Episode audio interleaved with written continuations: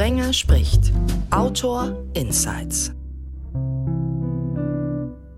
Sprenger spricht hier, hallo zusammen. Ausgabe 109 wird nicht nur komplett anders als ursprünglich gedacht, die hat auch einen ganz anderen Cast als bis kurz vor der Produktion geplant. Dora Held hat zugesagt, die macht ja einen klassischen Bücherpodcast und die schreibt das, wo ich mir gedacht habe, Mensch, da passt doch perfekt Eva Maria Bass dazu. Hallo. Hallo, schön, dass ich dabei sein darf. Dann gab es die kurzfristige Absage und plötzlich war der Mann im Spiel, mit dem ich schon ganz oft geschrieben habe, dessen Zusage ewig vorlag, es aber irgendwie nie geklappt hat. Hallo Klaus Henrik, besser bekannt Murmel Klausen. Ja, danke, dass du den Klaus Henrik untergebracht hast. Ich freue mich dabei zu sein. Warum er im Spiel war, das fragt ihr euch vielleicht. Peter Grandl, der Dritte im Bunde, der hat sofort gewusst. Hallo Peter. Hallo, schön, dass ich dabei sein darf. Und du hast sofort gewusst, warum Murmel so perfekt passt. Wegen den Drehbüchern. Vor allem wegen Manta. Es gibt bald Manta, der Film Teil 2. Als der erste rauskam, Eva Maria, da warst du 13. Erinnerst du dich dunkel? Ich erinnere mich sogar sehr gut. Ich durfte ihn allerdings nicht sehen. Meine Eltern hatten keinen Fernsehen, ähm, haben mich sehr viel zum Lesen genötigt, erfreulicherweise. Ähm, und aber alle haben davon gesprochen und ich konnte nicht mitreden. Das war äh, nicht so schön. Ich habe ihn mir dann irgendwann aber später mal heimlich angeguckt. Und ja, Fernsehen ist ein gutes Stichwort, wo ich auch schon dazu kommen möchte und muss, äh, was jetzt äh, die Planung so ein bisschen durcheinander gewirbelt hat. Meine zwei Jungs sind krank geworden ähm, und ich habe sie jetzt, ich habe den Fernseher, was ich sonst nie tue, als Babysitter kurzfristig eingesetzt. Ich kann meine beiden aber nicht guten Gewissens zwei Stunden da sitzen lassen, krank wie sie sind. Deswegen bin ich leider heute nur kurz dabei, habe aber den besten Ersatz, den es überhaupt gibt. Ähm, wobei, Jon, von dir als Ersatz zu sprechen, das tut fast schon weh, weil du einfach gar kein Ersatz bist, sondern eigentlich fast noch viel besser geeignet als ich. Der Jon ist mein Schreibzwilling. Wir schreiben zusammen ähm, unter dem Pseudonymen Charlotte Jacobi und äh, Romy Herold. Obendrein ist er der Patenonkel meiner Jungs und springt insofern auch nochmal ähm, äh, ja, begeisterter ein, weil er was Gutes für seine Patensöhne tun kann. Und er kann das mindestens genauso gut wie ich, zumal er auch beim Thema Drehbuch äh, oder im, im Drehbuchbereich total zu Hause ist. Genau, und äh, damit würde ich eigentlich dann, glaube ich, übergeben und äh, mich jetzt meinen Mutterpflichten widmen und äh, wünsche euch einfach ganz furchtbar viel Spaß miteinander. Gute Besserung für deine Jungs. Dankeschön, danke. Können wir, wir natürlich auch. danke. Gut, also ich bin Jörn Precht, bin sozusagen Eva Maria 2.0 und ähm, ja, hoffe, dass ich sie heute würdig ersetzen kann. Wir schreiben sowieso die Romane größtenteils zusammen. Und Drehbücher habe ich vorher schon geschrieben. Ähm, ja, seit meiner Zeit an der Filmakademie Baden-Württemberg. Das finde ich sehr interessant, dass ihr zusammenschreibt. Ähm, gerade genau. im Drehbuchbereich schreibt man ja auch sehr viel zusammen. Ich habe zum Beispiel die ähm, acht von den elf Weimar-Tatorten, die ich verfasst habe, gemeinsam mit Andreas Pflüger geschrieben, was ähm, großartig war. Ich kann mir das im Romanbereich gar nicht vorstellen. Ähm, mhm. Da ähm, würde mich total interessieren, wie die Zusammenarbeit da bei euch läuft. Schreibt einer vor und der andere geht dann drüber oder schreibt ihr tatsächlich wie wir damals Satz für Satz und Wort für Wort gemeinsam? Also das ähm, finde ich sehr interessant. Wir schreiben tatsächlich sehr ähnlich wie in Writers Room bei, beim Fernsehen oder beim Film. Also wir schreiben erst ein Exposé, dann schreiben wir ein Treatment und da ist die Zusammenarbeit natürlich leichter. Und ähm, dann teilen wir uns eben Passagen, äh, manchmal auch größere Passagen auf und der eine schreibt es aus, die andere geht drüber oder umgekehrt. Ähm, was bei uns, da wir historische Romane schreiben, einen sehr großen äh, Raum einnimmt, ist die historische Recherche ähm, und die teilen wir uns auch auf. Also wir hängen auch in irgendwelchen Archiven, wir arbeiten mit einem Ahnenforscher zusammen. Ähm, und das Schreiben ist bei uns eigentlich eher Belohnung, weil wir ähm, vorher erstmal ganz viel recherchieren müssen. Ja, klar, nee, es ist sehr interessant, weil wir haben das damals eben so gelöst, wir haben uns tatsächlich, es gibt so eine Art ähm, Google Docs für Drehbücher, das heißt Writer to Add, eine ganz tolle Software, wo man ähm, einfach gemeinsam schreiben kann. Und haben oh. dadurch immer sozusagen zu zweit an einem Satz oder an einer Szene ähm, geschrieben, haben wirklich Wort für Wort gemeinsam runtergetippt, immer abwechselnd. Einer hat getippt, der andere hat kurz zugeschaut und dann wieder übernommen und waren dadurch ähm, wahnsinnig schnell weil immer zwei Köpfe über einen Satz nachgedacht haben oder über einen Dialog. Und das hat wahnsinnigen Spaß gemacht. Und das ähm, finde ich immer sehr interessant, weil wir, ich habe mal mit dem anderen Autor dann eben dieses dieses hin und her schicken und dann schreibt der eine was, der andere geht drüber. Und das fand ich immer wahnsinnig mühsam, weil ähm, man ja auch die Gedanken des anderen teilweise ähm, vielleicht beim ersten Mal gar nicht versteht, weil er vielleicht dann später ganz woanders hin möchte, aber ihr scheint das sehr gut gelöst zu haben für euch. Ja, also was wir, was wir nicht können, ist natürlich dieses Satz für Satz, weil einfach bei Drehbuch geht das vielleicht noch. Also das letzte, was ich gemacht habe, war Patsy fürs ZDF. Da saß ich tatsächlich mit dem Produzent und Co-Autor in so einer Art Spielzimmer und wir haben wirklich an jedem Satz und jeder Story äh, im realen Zeitraum und äh, im realen Zimmer äh, miteinander gearbeitet.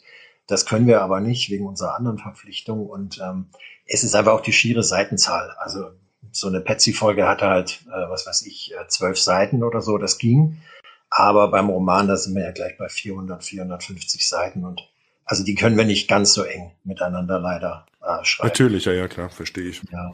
Also ich fand ja den, dieses Zusammenschreiben habe ich das erste Mal gemacht, jetzt eben nicht über Software, sondern tatsächlich in Persona zusammen mit dem Till auf Mallorca. Und wir hatten nur einen Laptop zwischen uns. Und es war interessant.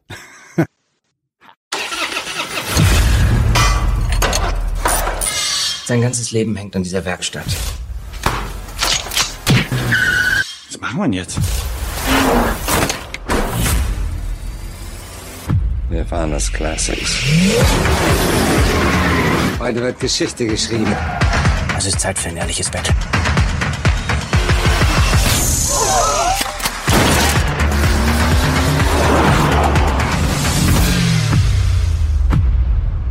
Glaube, da ist noch Luft nach oben, Diggi. Autos bedeuten Freiheit. Und ich liebe Freiheit. Peter, jetzt wissen alle, welchen Till wir meinen. Ich bin auch eigentlich lieber jemand, der mh, hm, allein in seinen vier Wänden sitzt und schreibt.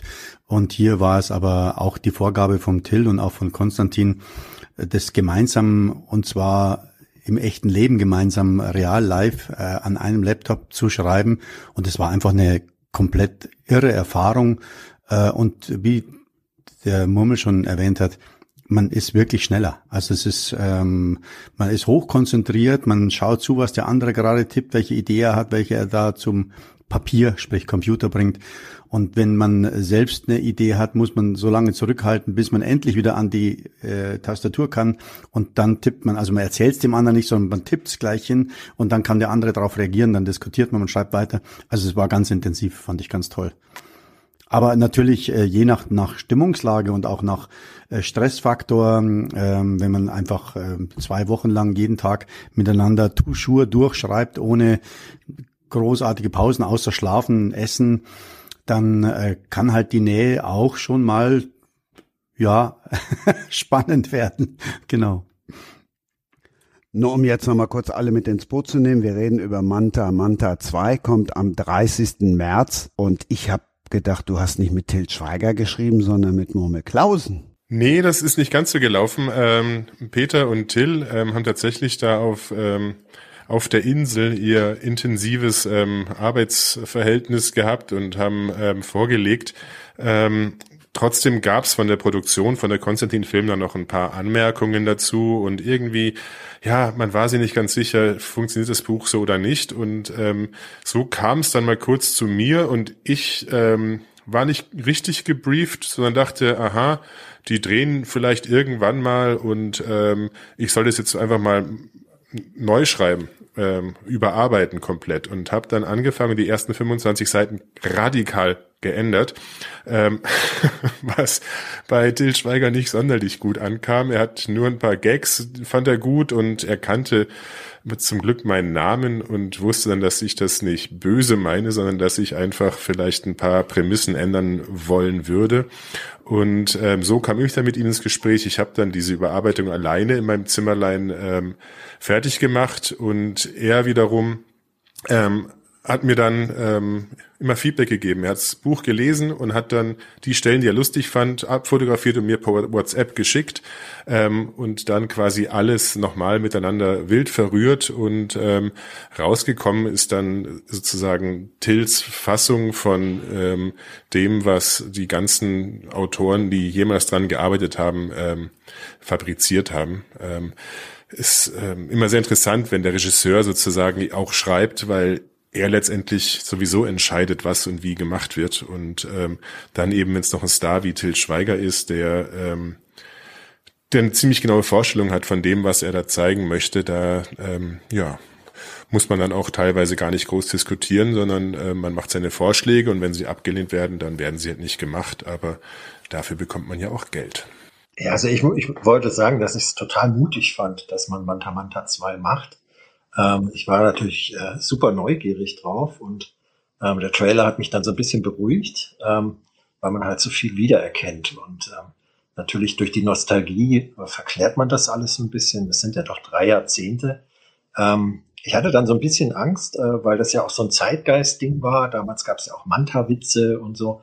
Ähm, aber irgendwie hat der Trailer bei mir so ein Fast and Furious Vertrauen geweckt, ähm, dass es, äh, dass doch so Fortsetzungen auch funktionieren können und ähm, dass, dass man halt so schön viel wiedererkennt. Also deswegen ähm, werde ich mir es natürlich auf jeden Fall auch anschauen und ähm, vielleicht nostalgisch ähm, direkt 30 Jahre zurückreisen. Ähm, es war auch, ich fand es genauso, diese, diese, diese, ähm, die, Idee grundsätzlich da einen zweiten Film zu machen, ist, die entstand ja schon ähm, von 2010 oder sowas. Ähm, es hat nur sehr lang gedauert, um da eine Geschichte zu finden, die Till auch erzählen möchte.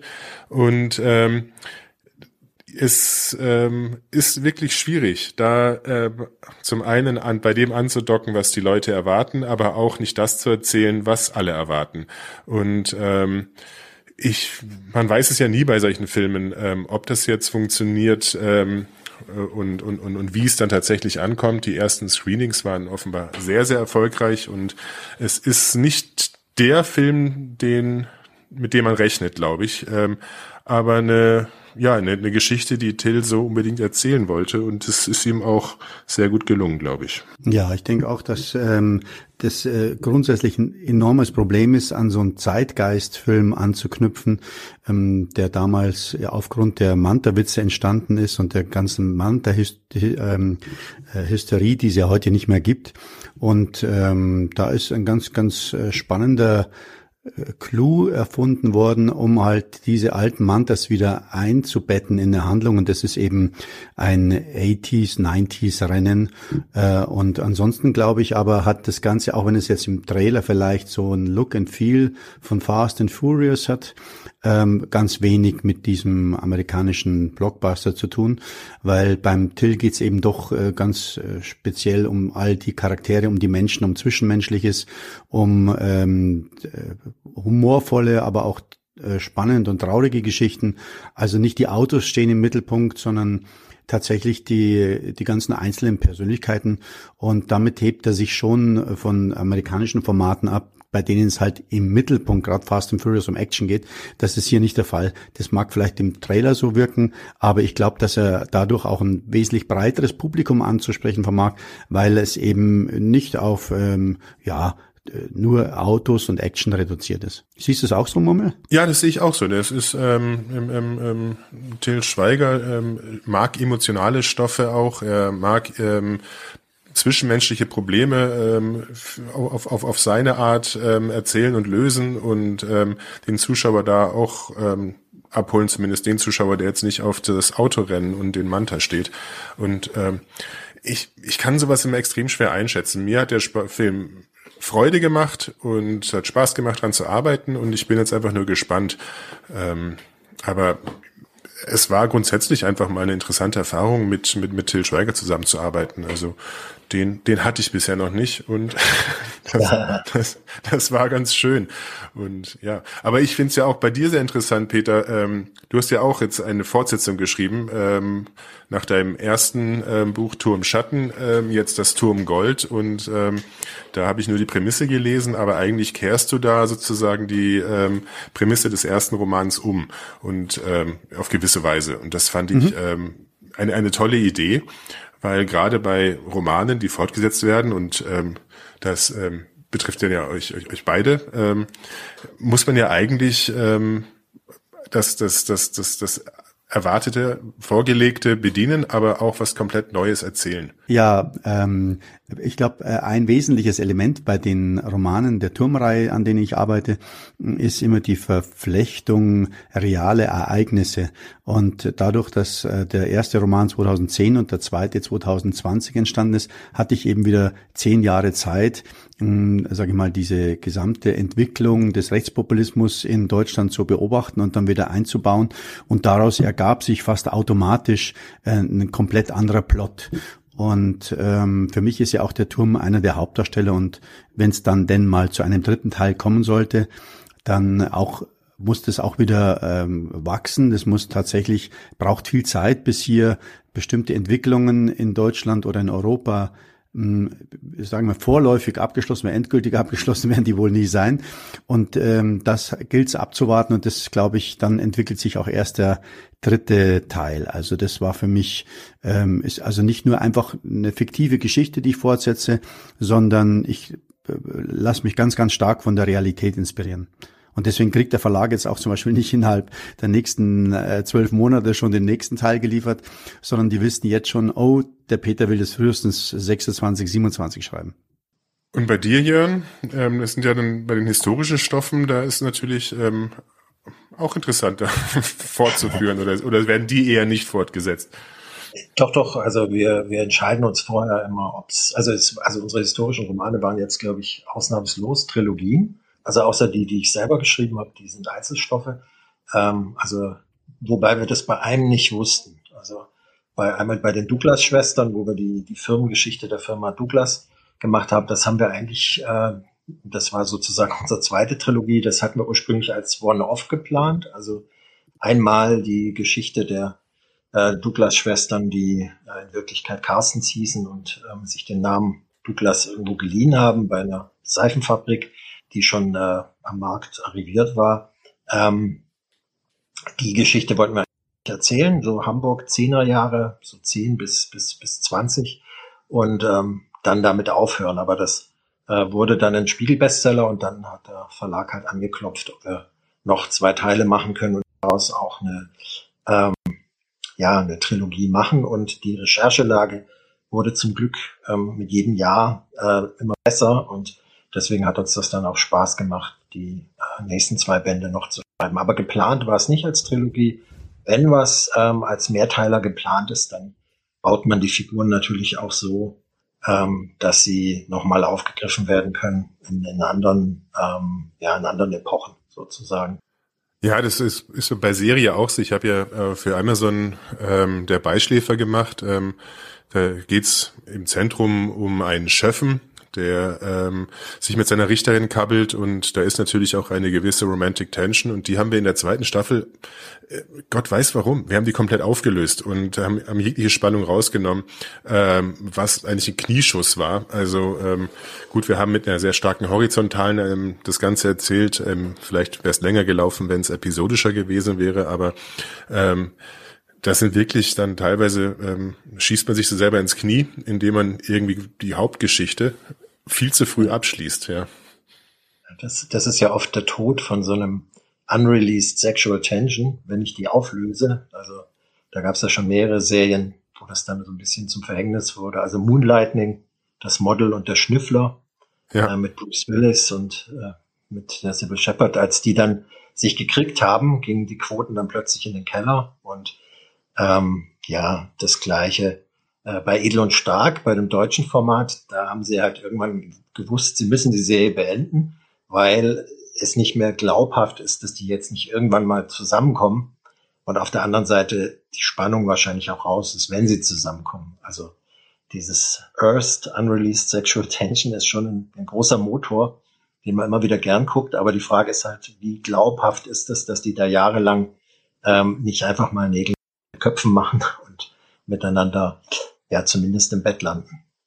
Ja, ich glaube auch, wenn die zentrale Frage gelöst ist, dann ist die Luft raus. Das kennt man aus so vielen Serien. Ähm, eine meiner absoluten Lieblingsserien, Killing Eve, die ah. hat in der ersten Staffel fantastisch funktioniert und ist in der zweiten Staffel einfach ja nur nur aufgewärmte Wiederholung gewesen und auch die zentrale Frage war eigentlich beantwortet und in der was war dann zum Beispiel noch jetzt gerade? Ähm, äh, The Good Wife, ich weiß nicht, ob das jemand kennt, über fünf, sechs Staffeln super gelaufen, eine Anwaltsserie, wo sich eben zwei Anwälte nicht kriegen oder vielleicht doch kriegen. Und dann kriegen sie sich und dann wird einer der beiden erschossen und die Serie läuft weiter, aber wie sich jeder vorstellen kann, ohne Erfolg. Also ja.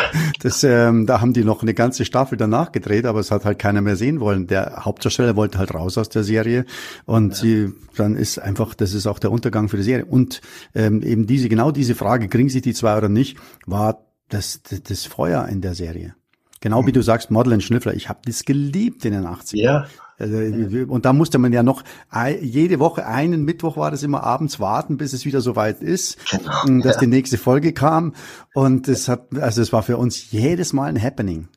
Ja. Vor allen Dingen wegen der Dialoge und der tollen Auseinandersetzung zwischen den beiden komplett kontroversen Charakteren. Fantastisch. Ja. Ja, ja wo, uns, wo uns diese Spannung zum Glück ähm, genommen wurde, war beim Tatort Weimar. Ähm, da hatten wir das erste Buch fertig und dann kam ein Anruf von der Produzentin, in dem hieß es, ähm, Nora Tschirner ist schwanger. Und ähm, daraufhin haben wir das Buch komplett überarbeitet und kam auf die Idee, dass Lessing vielleicht nach Weimar kommt, ähm, weil er Vater wird und haben das ähm, hinten raus zum Film erst aufgelöst und das hat dann funktioniert und in den folgenden zehn Filmen waren sie einfach ein, ein Ehepaar. Wir haben diese mhm. Spannung auch gar nicht gebraucht. Also ich, mhm. es war eigentlich ein Segen, weil dadurch hatten wir einfach ein cool funktionierendes Paar ähm, dass sich immer wieder auf neue Weise ergänzt konnten, nebenbei ähm, sozusagen die kleinen Hürden, die man im Alltag mit Kindern als als als Polizist nehmen muss, ähm, oder auch ja, also wir hatten mal irgendwie, es, es ging um um das ähm, neue Bio-Klo ähm, im Waldkindergarten, ähm, wer dann das ganze Zeug irgendwie wegbringt und hat dann auch zur Lösung des Falls beigetragen. Aber ähm, da hatten wir einen ganz anderen Spaß und mussten uns nicht mit diesen tausendmal gesehenen ähm, Geplänkel mit ah, verliebt oder doch nicht und hin und her. Ähm, eigentlich war es wirklich ein, eine wahnsinnige Erleichterung und ich bin sehr froh, dass Nora Tschirner schwanger war und ein tolles Kind bekommen hat, ja. Du sprichst da immer von wir. Wer war nochmal der zweite? Andreas Pflüger, dieser, der schreibt auch bisschen. also der schreibt so ein ganz bisschen, aber umgänglich oder nicht umgänglich? Ähm, wir haben uns ähm, damals kennengelernt. Ähm, durch den Tatort, ich hab, hatte das Konzept geschrieben und hatte aber gesagt, ich brauche unbedingt einen erfahrenen Co-Autor, der schon einige Tatorte auf dem Buckel hat. Und dann hat man mich mit Andreas Pflüger in ein Zimmer gesperrt ähm, in der Produktionsfirma und ähm, wir konnten uns überhaupt nicht riechen. Ich glaube, er hielt mich für den Blödel, der da jetzt ein Konzept geschrieben hat und glaubt, er könnte Krimi und ich habe ihn für den ähm, Krimi-Nerd ähm, ähm, ähm gehalten, der einfach nichts anderes kann. Und ähm, daraus hat sich dann eine unfassbar gute Freundschaft entwickelt. Also wir haben der, der Motor hat anfangs etwas ähm, gestottert, aber nach drei Tagen und ähm, dem ersten Abschnüffeln ähm, hat es dann plötzlich Klick gemacht und ähm, seitdem ja einfach eine, eine, eine ganz innige Freundschaft. Und wenn wir was schreiben, egal was, wenn wir irgendwie hängen, rufen wir den anderen an und fragen, du, ich brauche hier gerade einen guten Spruch oder ich brauche hier irgendwie ein schönes Bild. Und dann überlegen wir kurz zusammen und ähm, ja, sind einfach eng verbunden seitdem. Ist ja immer doof, über jemanden zu sprechen, wenn er nicht dabei ist. Ja, ja ich ist, kann äh, ihn gerne anrufen. Äh, hallo, hallo Murmel, mein Lieber. hallo. Du, du, hast, du hast die richtigen Worte gefunden. Also, äh, als Christian mich äh, gefragt hat, ob ich vielleicht äh, kurz was zu Murmelklausen sage, äh, habe ich ähm, äh, bin mal in mich gegangen und äh, ich musste daran denken, dass ich äh, ziemlich genau vor einem Jahr eine wirklich schwere Operation hatte und vor der Operation kam eine Schwester ins Zimmer und hat gefragt, äh, wen man anrufen kann, wenn mir mal äh, was passieren sollte bei der Operation. Und ähm, ich habe äh, meine Frau genannt. Und dann sagte sie zur Sicherheit noch eine zweite Nummer. Äh, vielleicht äh, dachte man, meiner Frau könnte parallel etwas passieren, keine Ahnung. Aber ich habe tatsächlich die Mo Nummer von Murmel Klausen angegeben. Ich glaube, das sagt alles über unsere Freundschaft. Ja, ich bin nicht ans Telefon gegangen, als es dann geklingelt hat. Der musste kommen, der musste jetzt kommen. Ja, es, es war äh, aufgelegt. Ich, ich will euer wunderbares Gespräch nicht stören. Ich höre einfach äh, nur still zu. Ich will äh, vielleicht nur noch einen Satz sagen. Ich habe äh, witzigerweise mit jedem deiner Gäste, lieber Christian, äh, äh, etwas zu tun. Also äh, Peter und ich, wir haben miteinander telefoniert und du hast und, mir sehr geholfen, wirklich. Ich viel, viel. Und ich habe sofort dein Buch gelesen und habe auch da wiederum meine Schlüsse draus gezogen. Ja, wunderbar. Und äh, meine Frau hat die Douglas-Geschichte äh, verschl verschlungen. Wunderbar. Und, ja, Jörn, also äh, ich gebe mal das Kompliment äh, von meiner Frau weiter. Äh, es war äh, zwischendurch ein bisschen nervig, weil sie abends am, am Esstisch gesessen hat und mir versucht hat, diesen ganze Lebensgeschichte und diesen Plot so beim Essen zu erzählen. Und ihr wisst vielleicht, wie das ist, wenn einem jemand was über Bücher erzählt, die man selber nicht gelesen hat, aber dann, sagen wir mal, so nach 20 Minuten sagt, und jetzt kommen wir zum Hauptteil. ähm, äh, äh, ich bin so in die innere Emigration gegangen, aber sie war hin und weg von dem Buch. Super. Okay, ich, ich lasse euch äh, jetzt einfach entspannt äh, quatschen. Ein sehr schönes Gespräch. Ich äh, sitze hier äh, und während ich zuhöre, korrigiere ich gerade meinen neuen Roman. Äh, das ist Ach, also, sagen wir mal, ist ein äh, Sprenger spricht, äh, ein ein äh, kreatives äh, äh, Unterfangen. Ne? Danke, Murmel. Gute ja. Überraschung, oder? Sehr gute Überraschung. Hat, hat voll geglückt, damit hätte ich jetzt nicht gerechnet. Und es ist immer schön, wenn ich Andreas Stimme höre. Großartig. Ich hätte auch sonst nie so doof gefragt, mit wem hast du nochmal geschrie geschrieben, wenn ich nicht gewusst hätte, dass Andreas schon die ganze Zeit zuhört. Ja, ich, ich habe kurz gezweifelt. also das ist großartig. Vor allen Dingen Jörn hat jetzt schon gelernt, wie er im zweiten Teil uns die Douglas-Schwestern näher zu bringen hat. Ich hoffe, du hast genau aufgepasst, was du nicht sagen darfst und was du gleich. Ja, ja. Äh, Jetzt kommt der Hauptteil. Eins habe ich noch, weil das war ja auch so ein bisschen überraschend, dass Jörn reingekommen ist. Ich habe dann gegoogelt und habe als erstes eingegeben, Jörn Precht verwandt mit. Was glaubt ihr, was stand da als erstes? Jörn Precht.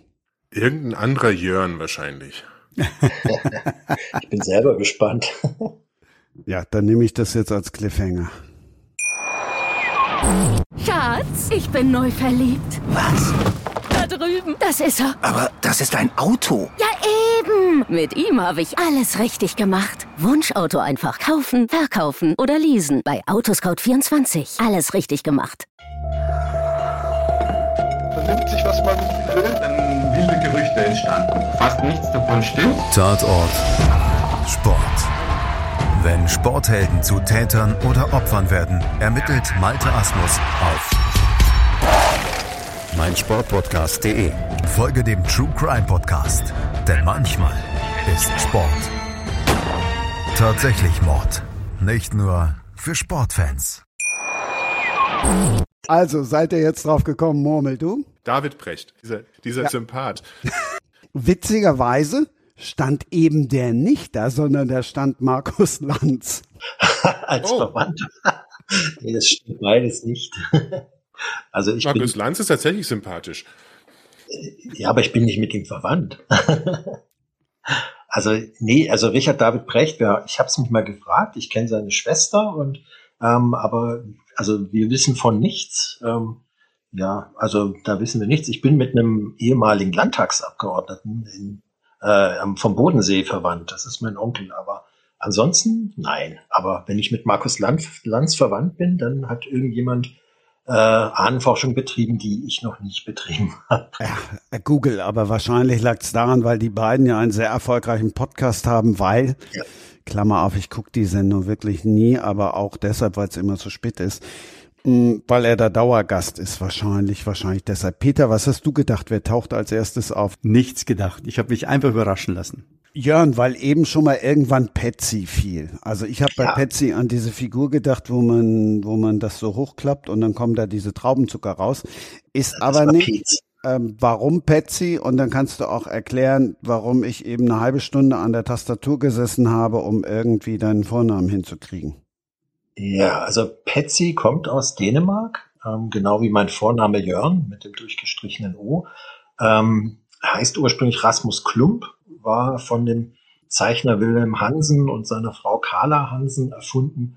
Ähm, ein Zeitungscomic-Strip, äh, ähm, der so Ende der 50er Jahre bis Ende der 60er Jahre von ihm und seiner Frau gemacht wurde. Also sie wollten irgendwann mal Anfang der 60er aufhören und sich zur Ruhe setzen, haben dann aber durch den Erfolg im Ausland Steuerschulden gehabt und dann noch weitergemacht, zwangsläufig, also über die äh, 60 hinaus. Ähm, und das war irrsinnig erfolgreich in ganz vielen Ländern. Ich selber bin damit aufgewachsen. In Deutschland heißt diese Rasmus Klump eben Petsy. Ähm, ich bin mit Petsy aufgewachsen. Äh, das war auch so meine erste Erfahrung äh, mit selber schreiben. Also ich habe meinen Vater gefragt, warum es keine Geschichte gibt, wo Petsy seine Freunde Pelle und Pingo kennenlernt. Also es ist ein Bär und seine Freunde sind Pinguin und Pelikan. Und mein Vater hat so ein bisschen genervt, dann gesagt, du, wenn du die Geschichte haben willst, schreib sie doch selbst. Und da hat er das dann losgetreten. Dann ähm, habe ich also angefangen, eigene Petsy-Geschichten zu schreiben und zu malen. Und irgendwann musste er mir dann, als ich schreiben konnte, eine aus der Redaktion, aus der Zeitungsredaktion, eine Schreibmaschine mitbringen. Und mein Traum, also wenn mich jemand gefragt hat, so mit fünf, sechs, was ich mal werden will, dann wollte ich Autor von Petsy-Geschichten werden. Und witzigerweise wurde ich dann tatsächlich 2017, 16 angefragt, ob ich für eine 3D-Verfilmung von Patsy nicht Geschichten schreiben will. Und da hat sich für mich dann der Kreis geschlossen. Und ich dachte so, jetzt kann ich sterben. Ich habe tatsächlich Patsy-Geschichten geschrieben. Fantastisch. Das ist doch schön. ja. Fantastisch.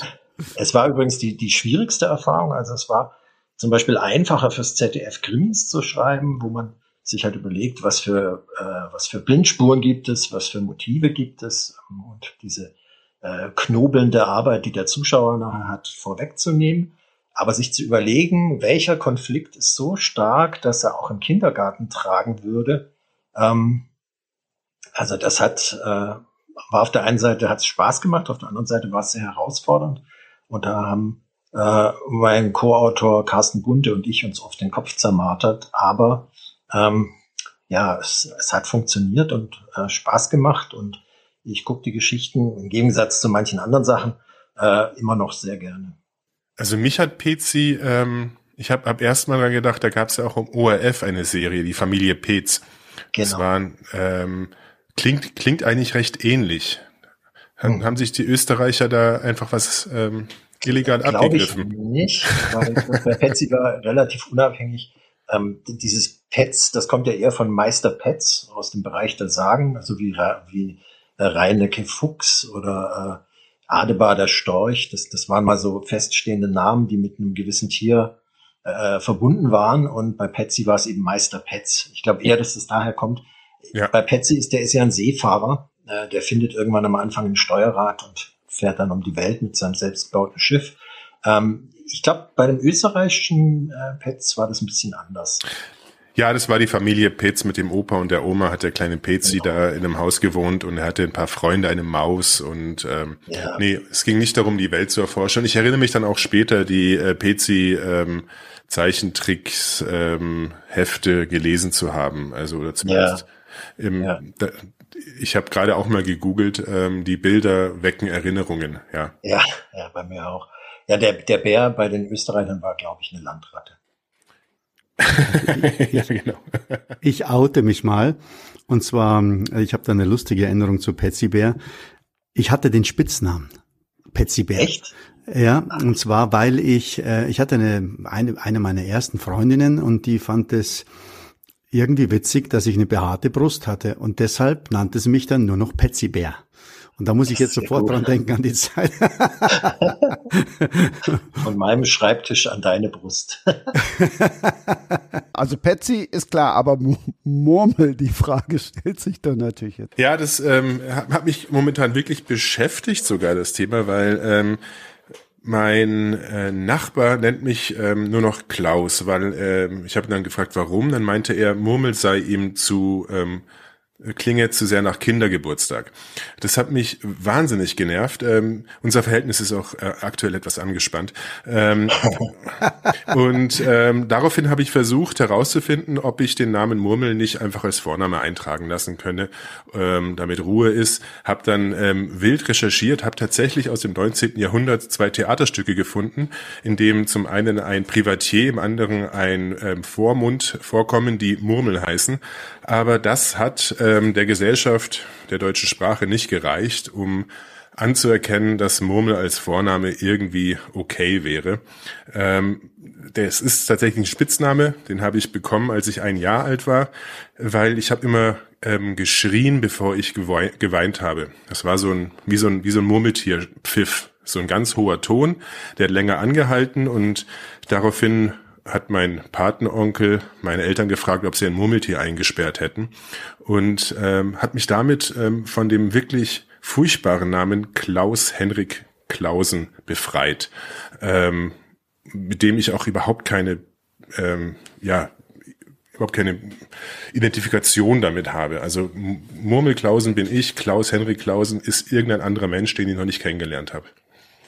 Ja, klingt, klingt ziemlich äh, ernüchternd, der Name ja, dazu ist, für einen Autor, der äh, vor allen Dingen auch Comedy schreibt, ist Klaus Henrik Klausen. Fast wie ein Künstlername. Ja, ist eigentlich auch schon fast wieder Comedy, aber ähm, mhm. bisschen, bisschen traurig auch. ähm, ja, meine, meine, meine, meine Eltern ähm, kommen beide aus dem Norden. Äh, mein Großvater ähm, kommt aus Friedrichstadt in der Nähe von Husum und da gibt's sehr viele Klaus Klausens und Pet Peter Petersens und Jörn Jörnsens. Ähm, aber hier in Murnau am Staffelsee, beziehungsweise vorher in München, ähm, da ist es, ähm, es fällt jedes Mal auf, wenn man seinen, seinen, seinen wahren Namen nennen muss. Und ja, ja. Mhm. Jedes Mal erkläre ich, dass meine Eltern mich gesehen haben und dachten, na gut, zwei Buchstaben vergisst er eh dann ähm, lassen wir es einfach bei Klaus, dann, dann kriegt das schon irgendwie hin. Klasse. Und wenigstens damit Ka äh, Kaufmann oder Cäsar? Mit Cäsar natürlich. Damit's, äh, okay, alles klar. Sonst wäre es nicht nordisch genug.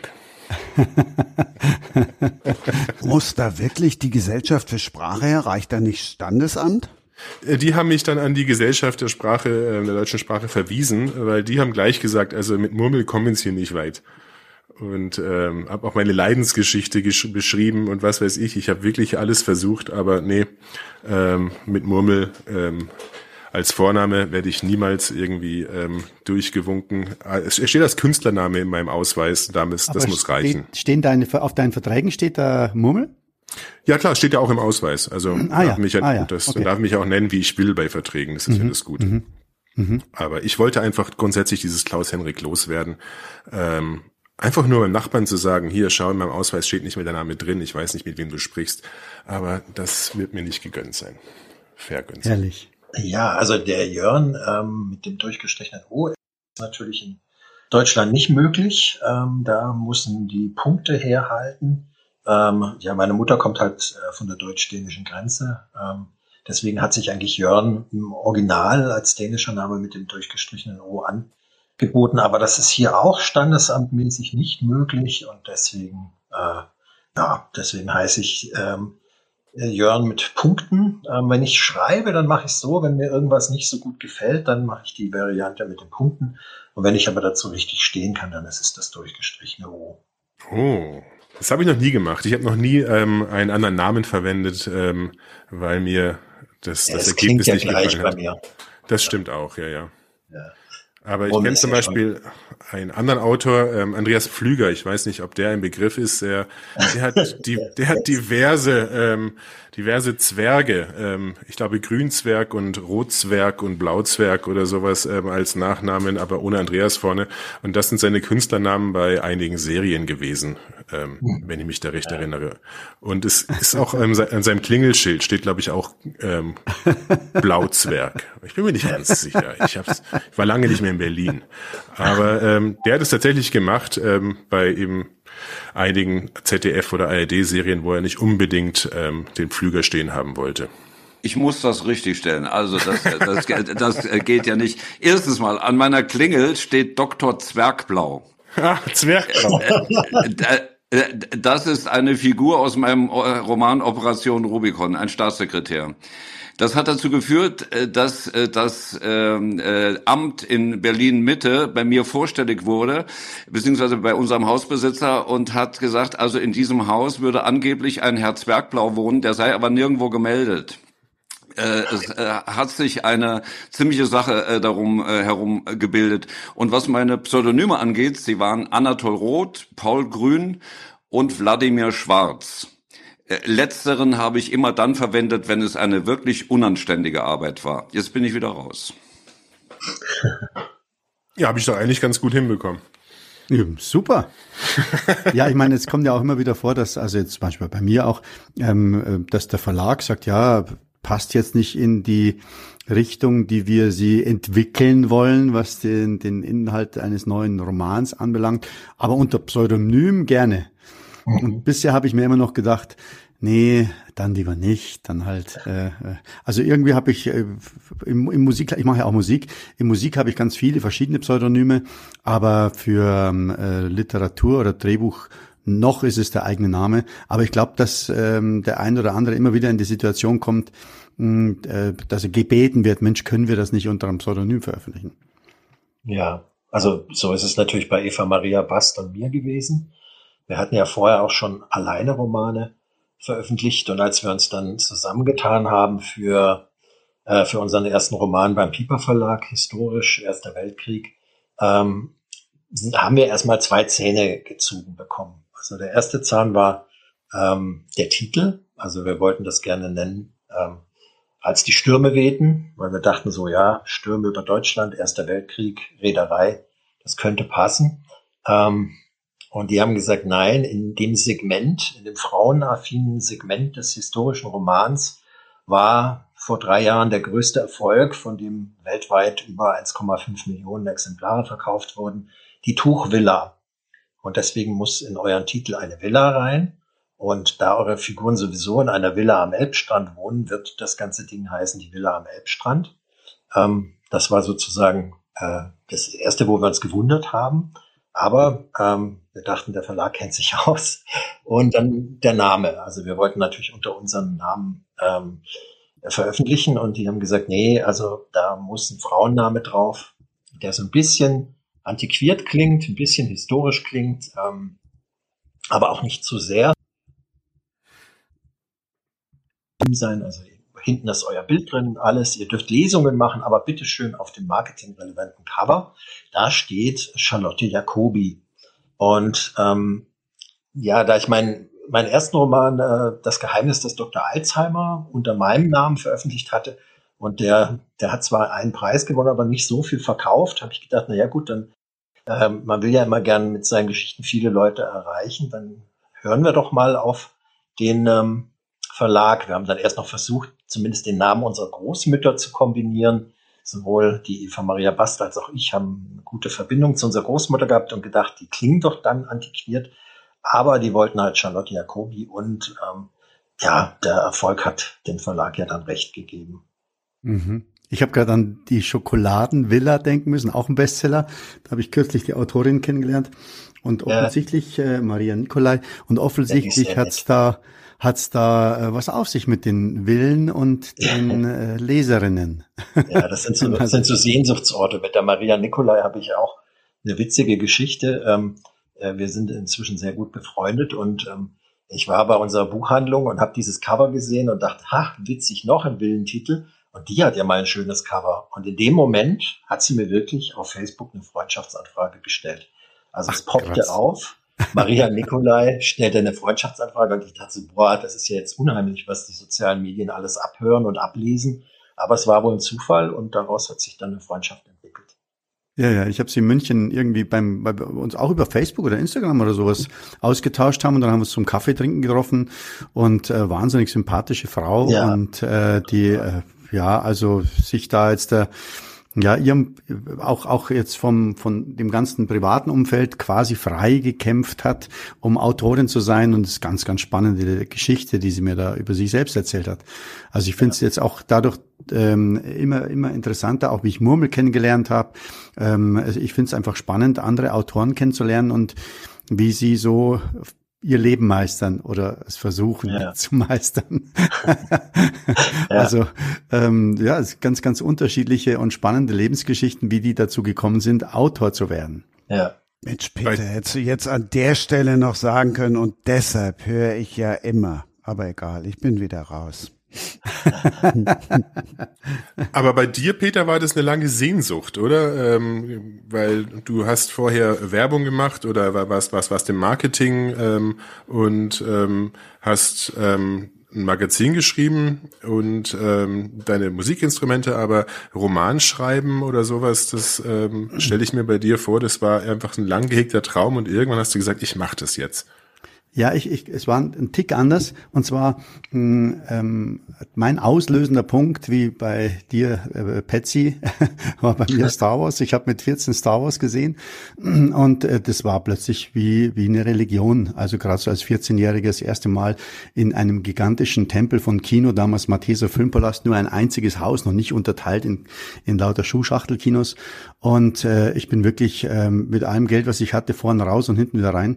Und als ich den Film zweimal hintereinander gesehen hatte, ähm, wusste ich, ich muss es selbst machen. Ich muss so einen Film drehen. Und habe dann meine Schulkameraden zusammengetrommelt und wir haben dann im Treppenhaus von unserem, ich bin in München am Hasenbergel aufgewachsen, also ein Glasscherbenviertel. Und wir, ich habe im 14. Stock von einem Hochhaus gewohnt und in diesem Treppenhaus, äh, wo es auch schön gehalt war, hatten wir dann tatsächlich Kulissen gebaut. Das hat auch niemanden gestört, weil die sind natürlich alle Aufzug gefahren. Und wir hatten also ein 14-stöckiges Studio und haben da mit ganz, ganz, ganz einfachen Mitteln so ein 10 Minuten Film gedreht und ich dachte von da ab, ich muss Regisseur werden. Und ähm, ich habe Geschichten immer nur geschrieben, um halt selbst Regie führen zu können. Und erst viel später habe ich gemerkt, dann, das war dann während der Werbezeit, ich mag überhaupt nicht Regie führen. Das macht mir auch keinen Spaß. Ähm, unser gemeinsamer Produzent, den du ja auch kennst, der Thomas Friedl, den hatte ich kürzlich gefragt, ähm, äh, du ja, lass uns doch zu den Dreharbeiten fahren und äh, da die Besprechung weiter fortsetzen. Ich wollte mal wieder an einem Set sein, sagt er, nee, das ist ja so langweilig wie Farbe beim Trocken zusehen. Und er hatte recht. Also es ist tatsächlich, das habe ich auch während der Werbebranche Zeit mitgekriegt. Irgendwann habe ich da, am Anfang habe ich immer selbst Regie geführt bei den Spots und später habe ich das abgegeben und es war viel schöner, äh, auf Besuch zu kommen mit dem Kunden und dann das Set wieder zu verlassen, ähm, so schnell wie es nur irgendwie geht. Und ich glaube, rückblickend wollte ich nur Regisseur werden, weil der Regisseur hat immer die ganzen Mädels gekriegt. Und, äh, und erst ähm, über die Werbebranche habe ich gemerkt, eigentlich wollte ich immer nur schreiben. Und ähm, ich hatte dann auch eine ganze Menge Geschichten geschrieben, aber die wollte halt keiner haben. Und dann kam der erste Roman und dann kam eben die Geschichte, dass sich halt dann doch noch anders ergeben hat. Genau. Ah, und dann können wir jetzt einmal den Verweis machen auf Ausgabe 94. Da erzählt er die ganze Geschichte nämlich mit Bookstagram raus aus dem Turmschatten. Also 94, genau. da könnt ihr seine Karriere nochmal nachvollziehen. So, und wir wollen jetzt mal hören, ob Björn aufgepasst hat und jetzt Andreas Flüger gepackt kriegt mit den Douglas-Schwestern. Lass uns mal ein bisschen mariechen, wie der Kölsche sagt. Lass uns mariechen.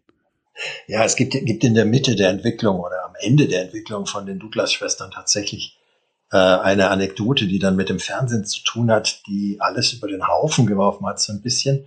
Also die Recherchelage bei den Douglas-Schwestern war ein bisschen schlecht. Also der, äh, die Firma Douglas hat zwar komplett mit uns kooperiert, ähm, aber was man wusste war, dass es eben diese Anna und Maria Carstens gab, ähm, zwei Frauen so, ähm, die äh, den Entschluss gefasst haben, wir gründen eine eigene Parfümerie. Das Problem ist nur, der Name Carstens, das funktioniert nicht. Wir brauchen ein cooles Pseudonym, wo wir wieder beim Thema wären. Und die haben dann sich an eine ähm, befreundete Seifenfabrikanten, Fabrikantin gewandt mit, ähm, ja, die äh, von Douglas S. Sharp, einem äh, ja, einem Briten, der hierher gekommen ist, äh, um eine Seifenfabrik zu gründen in Hamburg, äh, ein paar Jahrzehnte vorher, schon einen guten Ruf hatten wegen der ägyptischen Himmelsseife, die so Anfang des Jahrhunderts jede Dame benutzt hat. Ähm, und die wollten den Namen Douglas für ihre Parfümerie haben. Und die äh, Bertha Kolbe, so hieß die Frau aus der Seifenfabrik Douglas, äh, die hat erst noch so ein bisschen gezögert und hat denen dann aber den Namen gegeben und das natürlich auch nachher nicht bereut, weil die Parfümerie dann bald in Hamburg in aller Munde war.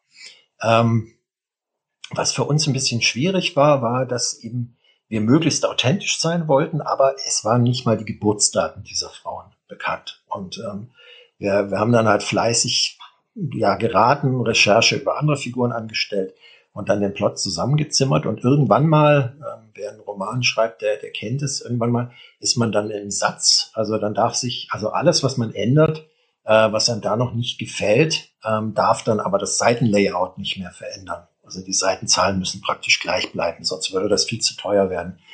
Und in der Zeit ähm, durften wir im NDR auftreten, in so einem Magazin, äh, ja, was, was immer so ein bisschen Hamburg Regionales äh, äh, gebracht hat. Und dann sind wir da so an dem Standort der ersten Parfümerie Douglas vorbeigelaufen, ähm, an, an der Alster, also an der Binnenalster, wo auch heute noch ein Geschäft sich befindet von Douglas und haben halt erzählt, dass wir halt äh, so viel uns ausdenken mussten, dass keine biografischen Daten vorhanden waren und ähm, haben uns natürlich über diese, auch ein bisschen über die Gratiswerbung für das bald erscheinende Buch gefreut. Und am nächsten Tag hat sich dann bei mir ein Ahnenforscher gemeldet, ähm, ähm, der Daniel Rieke, der, der so eine Genealogie-Agentur betreibt in Marburg und hat gesagt, Herr Precht, ich habe eine kleine Überraschung für Sie und hat uns dann von den gesamten wichtigen Figuren ähm, durch seine Recherchemethoden, als Ahnenforscher hat man da natürlich nochmal auf ganz andere Archive Zugriff, kennt ganz andere Freunde, die man mal anrufen kann, hat sämtliche Geburtsdaten, alles von den Douglas-Schwestern und gelief uns geliefert und wir sind natürlich aus allen Wolken gefallen, weil wir ja schon im Satz waren. Und das heißt, wir mussten das komplette Buch umschreiben äh, mit dem neuen Wissen, äh, ohne dass sich das Layout verändert. Und das war so ein bisschen die Hölle, aber es wurde dann auch unser erster Spiegel-Bestseller und wurde belohnt dass das überhaupt möglich ist, ähm, in der Satzwahl noch solche Änderungen, dass du sagst, ja, wir haben das ganze Buch umschreiben müssen, ohne den Satz zu ändern. Das ist ja, das klingt es nach war, Horror. Es war heftig. Ähm, was, was uns, weil wir Vorteil hatten, äh, die Eva Maria Bast hat geraten, äh, in welchem Stadtteil von Hamburg die wohnen. Und da hatte sie halt zufällig richtig geraten, zum Beispiel. Aber wir mussten aus, äh, wir dachten, die wohnen in der Villa, weil die aus einem äh, reichen Hintergrund kommen äh, müssen. Aber äh, sie haben in so einer äh, schicken Wohnung gewohnt. Da war auch genau die Adresse äh, bekannt. Das mussten wir dann natürlich alles umschreiben. Und, ähm, und trotzdem war der Titel am Schluss noch Villa oder dann die schicke Wohnung? Nee, das, das waren schon die Douglas-Schwestern, das war nicht die Villa am Elbstrand. Da, mussten, so, da war dann der Name Douglas das Pferd. Ja. Okay. genau. Das war so die Geschichte hinter den Douglas-Schwestern. Und wenn man da jetzt eine aktuelle Version, weil wir alle haben ja die Diskussionen um Douglas mitgekriegt, dann wurde verkauft, dann war die Chefin weg und so weiter und so fort. Jetzt wollen sie Medizin verkaufen. Das verkauft sich dann wiederum nicht, wenn wir jetzt Douglas 2020 machen oder 2023? Nee, also, so 100 Jahre danach? Nee, ich glaube nicht. Also ist mir jedenfalls kein Erfolgstitel bekannt. Ähm, das Historische und vor allen Dingen ähm, die Frauenfigur, die sich an dem Markt durchsetzt, äh, der eigentlich den Männern vorbehalten war. Ähm, das ist das, was in dem, in dem Genre am besten funktioniert. Ich nehme jetzt noch mal einen mit ins Boot, weil wir gerade über Buchsatz gesprochen haben. Der seine, du weißt schon, wen ich jetzt mit ins Boot nehme, ne? weil du weißt, dass er seine Bücher selber setzt. Oh. Ja, ich habe gerade die neue Druckfahne vor mir liegen. Ja, äh, ich habe natürlich geschmunzelt. Äh, eben, äh, äh, das hat mir leid getan äh, für euch, Jörn, aber das sind natürlich Probleme, die sich mir nicht stellen. Glücklicher. ja, äh, das, äh, ich setze meine meine Romane selber. Äh, ich glaube, ich bin einer von zwei Autoren in Deutschland. Meine Kollegin Schalansky, die auch bei bei Surkamp ist, macht es auch. Ich glaube, wir beide sind die einzigen. Äh, warum? Weil wir es können. Und ja. äh, äh, das äh, ist natürlich erstmal ein schöner Effekt äh, beim Schreiben. Äh, also zum Beispiel, ich habe jetzt äh, einen 448 Seiten Roman vor mir, auf den ich gerade gucke, wie gesagt, weil ich während eures Gespräches äh, meine Korrekturfahne bearbeite. Und, und äh, in dem Roman gibt es keine Worttrennung. Auf 448 Seiten wird kein einziges Wort getrennt und der Satz ist absolut gleichmäßig und eng.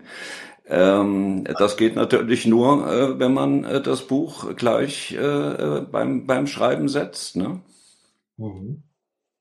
Das ist echt cool. Also da bist du ja praktisch echt ein Gesamtkünstler, weil, weil du so den letzten Schritt auch noch selber machst.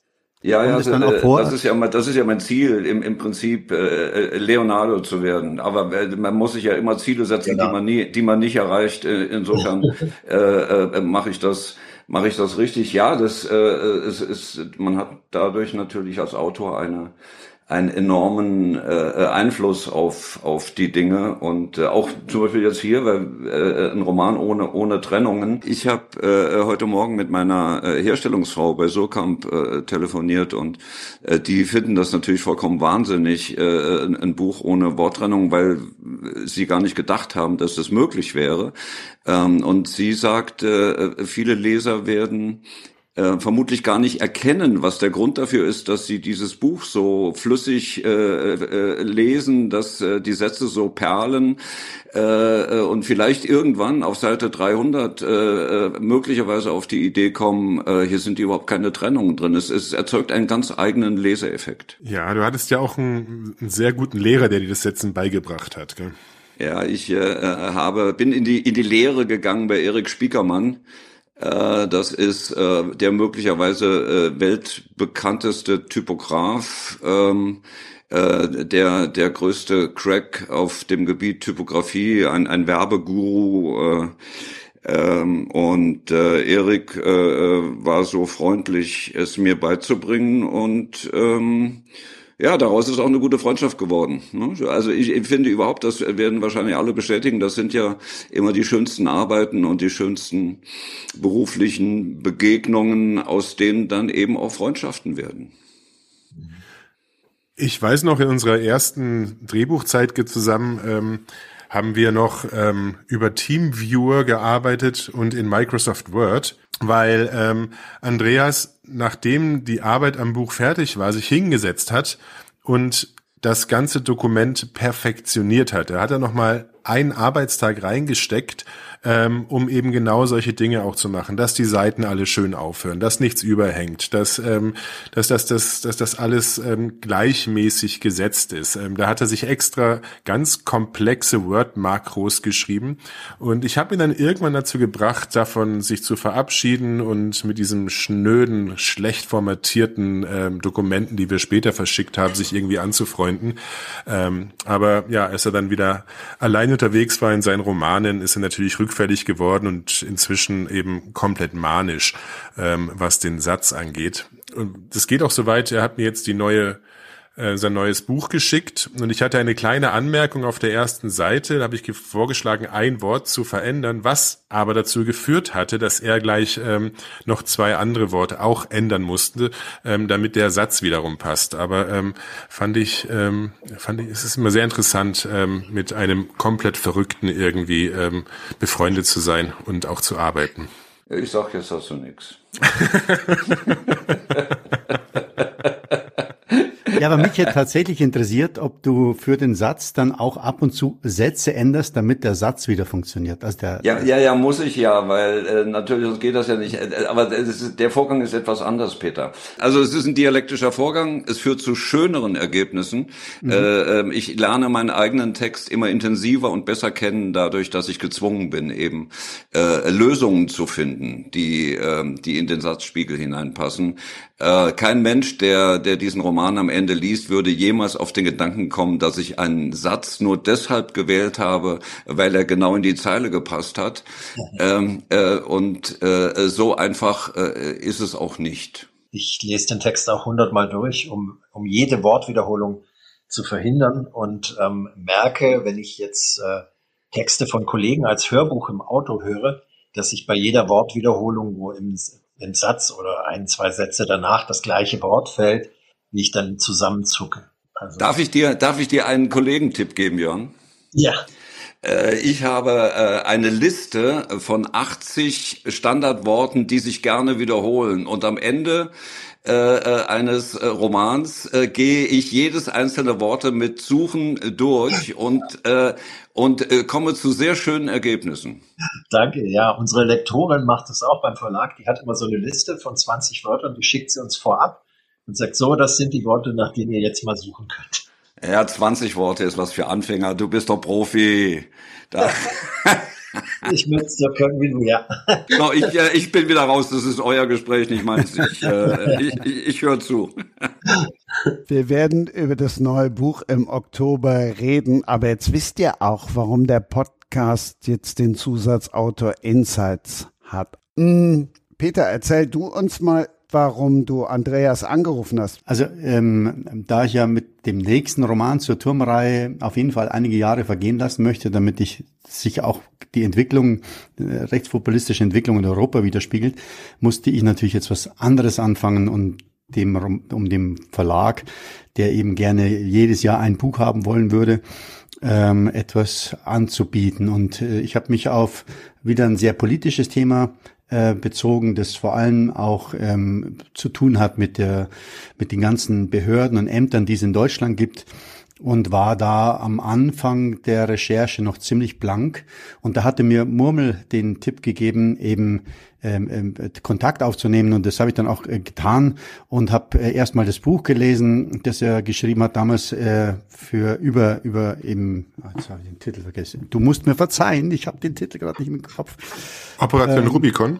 Dankeschön, Operation Rubicon und ähm, habe dann ähm, mich so vorgetastet, erst über das Lesen des Romans und dann über ein persönliches Gespräch mit ihm, um ähm, überhaupt mal so ein bisschen zu sondieren, welche ähm, Institutionen gibt es. Das hat sich natürlich seit dem Roman äh, Rubicon doch drastisch geändert, wer welche Zuständigkeiten hat und wie das ländertechnisch aufgeteilt ist.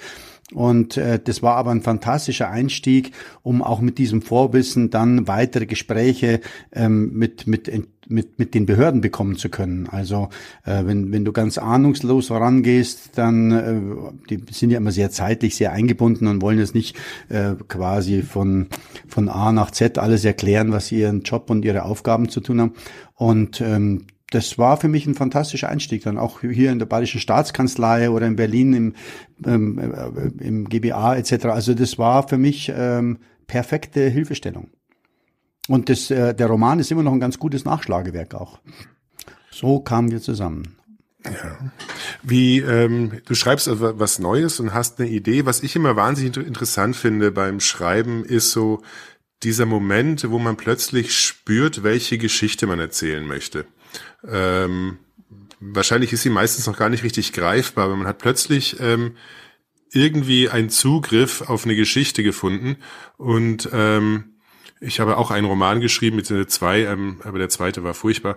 Insofern nur einen erzählt und ähm, der ist damals entstanden, als meine Frau schwanger war und ich wollte was über dieses Vaterwerden ähm, erzählen und kam dann, ich weiß nicht mehr wie, auf ähm, einen jungen Mann, der eben von einem Frettchen kastriert wurde und dann ähm, die Frau sucht, die mit seiner Samenspende schwanger ist. Ähm, das ähm, kam irgendwie und ähm, ab da war es einfach ähm, war schon so eine so eine so eine ungefähre Idee da, wie das Ganze laufen kann und beim Schreiben verändert sich dann alles, aber ähm, wie, wie ist es bei euch, diese, diese, diese, diese erste Idee? Ist das auch so ein Impuls oder ist das einfach ähm, langes Grübeln? Ähm, Jörn, bei dir ist wahrscheinlich sehr viel Recherche und, und, und, und, und interessante Figuren finden aus der Geschichte.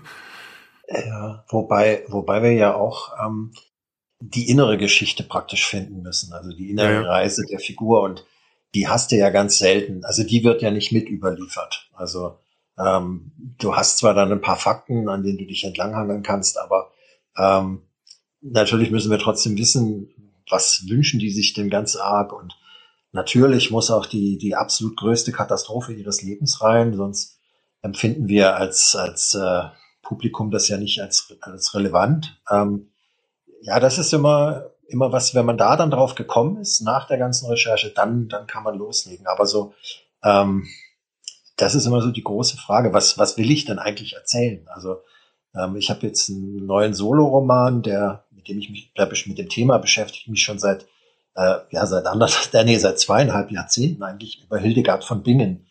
Interessiert die Figur interessiert mich wahnsinnig. Da gab es ja auch schon viel über die, aber ich habe es nie geschafft, irgendwie den Zugang zu dieser Figur so zu finden, dass ich mich so identifizieren kann, ähm, dass, äh, dass ich gedacht habe, dass das funktioniert jetzt. Und bin dann irgendwann auf das Prinzip dominante Figur gekommen, was ich schon bei anderen Projekten hatte, dass ich die historische Figur so gelassen habe, wie sie ist und eher ähm, eine Figur habe, die äh, mit ihr zusammen agiert und äh, sich über sie reflektiert, dann kann ich die historische Figur so lassen.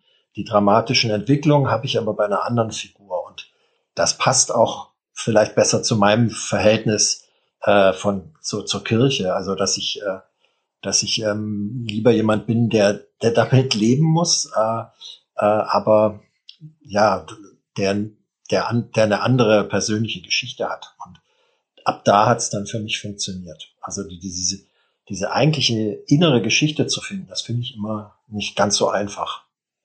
Natürlich nicht, ne, aber du musst dich ja auch an der realen Figur, die gelebt hat, irgendwie orientieren und an diesem vorgegebenen Lebensweg.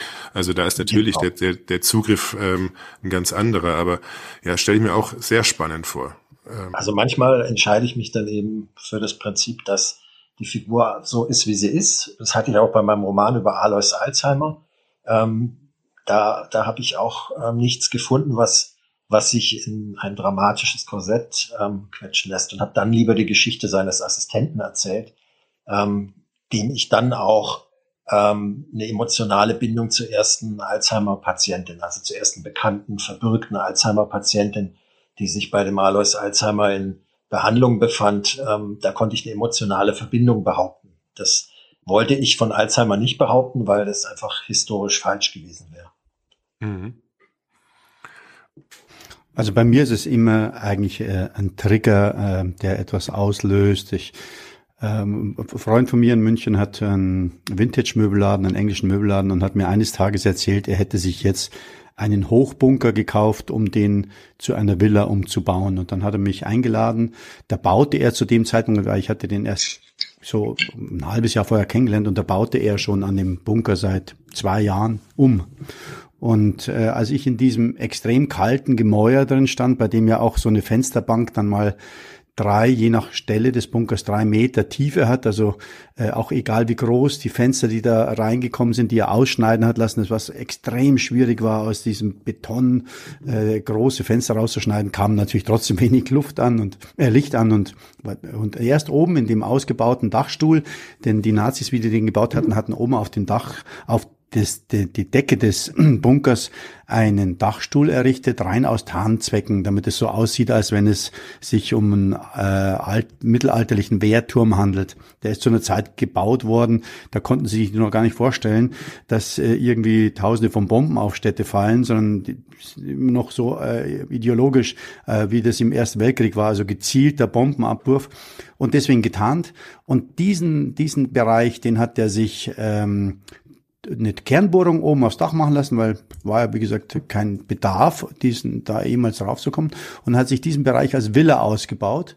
Und der, der dieser Übergang zwischen diesem eiskalten Bunkerteil, an dem nie was verändert worden ist, in diese wirklich hochluxuriöse Villa im, im, im Dachgeschoss, die hat, war, war der Auslöser, Mensch, hier, hier, hier passt doch eine Geschichte rein, hier muss eine Geschichte erzählt werden. Und das passiert mir öfters, also ob das ist, war äh, alleine auf dem Berg und dann hat's äh, extrem zugezogen und ähm, äh, ich konnte quasi nicht mehr runter, weil ich zu spät zur äh, Bergstation gekommen bin und dachte mir nur, was wäre jetzt, wenn du jetzt hier oben alleine sitzen würdest, vielleicht mit Familie ähm, und kommst auch nicht mehr runter, aber weil die Bergstation zerstört wurde, von wem auch immer. Du siehst nur, die Bergstation ist zerstört und kein Mensch kann hochkommen. Und daraus entwickelt sich dann ein, ein anderes Buch. Also das ist, ich, ich habe über eigentlich so diesen Trigger von außen. Außer so. ist eine Auftragsarbeit. Beim Drehbuch ist ja wieder ganz was anderes. Und damit triggern wir euch jetzt für Teil drei. Schatz, ich bin neu verliebt. Was? Da drüben. Das ist er. Aber das ist ein Auto. Ja, eben. Mit ihm habe ich alles richtig gemacht. Wunschauto einfach kaufen, verkaufen oder leasen. Bei Autoscout24. Alles richtig gemacht. Getriggert haben wir euch und jetzt wird gelobt. Lieber Herr Grandl, hier spricht Babak Milani. Ich bin nicht nur ein treuer Hörer des tollen Podcasts von Christian Sprenger, sondern auch ein Vielleser. Und ich wollte Sie nur beglückwünschen zu Ihren ersten beiden Romanen über den Turm, einmal Turmschatten und einmal Turmgold. Ich habe die beiden Romane verschlungen und die waren wirklich einfach großartig, eine glatte Eins. Alleine wie Sie die Aktualität verknüpft haben mit deutscher Geschichte zu einem spannenden Mix, das ist wirklich hervorragend und ja, fast genial. Man muss einfach sagen, brillant. Und ich freue mich sehr auf den dritten Band.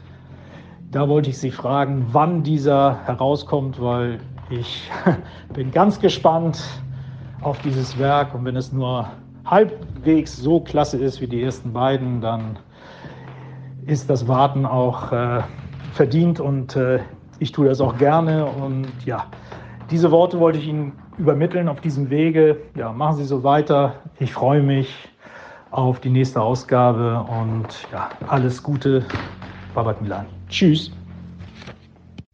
Ja, also um ganz genau zu sein, es werden sogar zwei Romane noch werden, wobei die eigentliche Kernhandlung in drei Geschichten, tatsächlich in drei Akten, äh, à la klassischer Tragödie, griechische Tragödie. Und ähm, im dritten Akt äh, die, die Geschichte an und für sich habe ich genauso wie beim ersten Teil ist da der Plot relativ äh, schnell erzählt. Will ich jetzt nicht erzählen, aber ich, ich mag es ganz gern, griffige, kurze Plots zu haben, die funktionieren.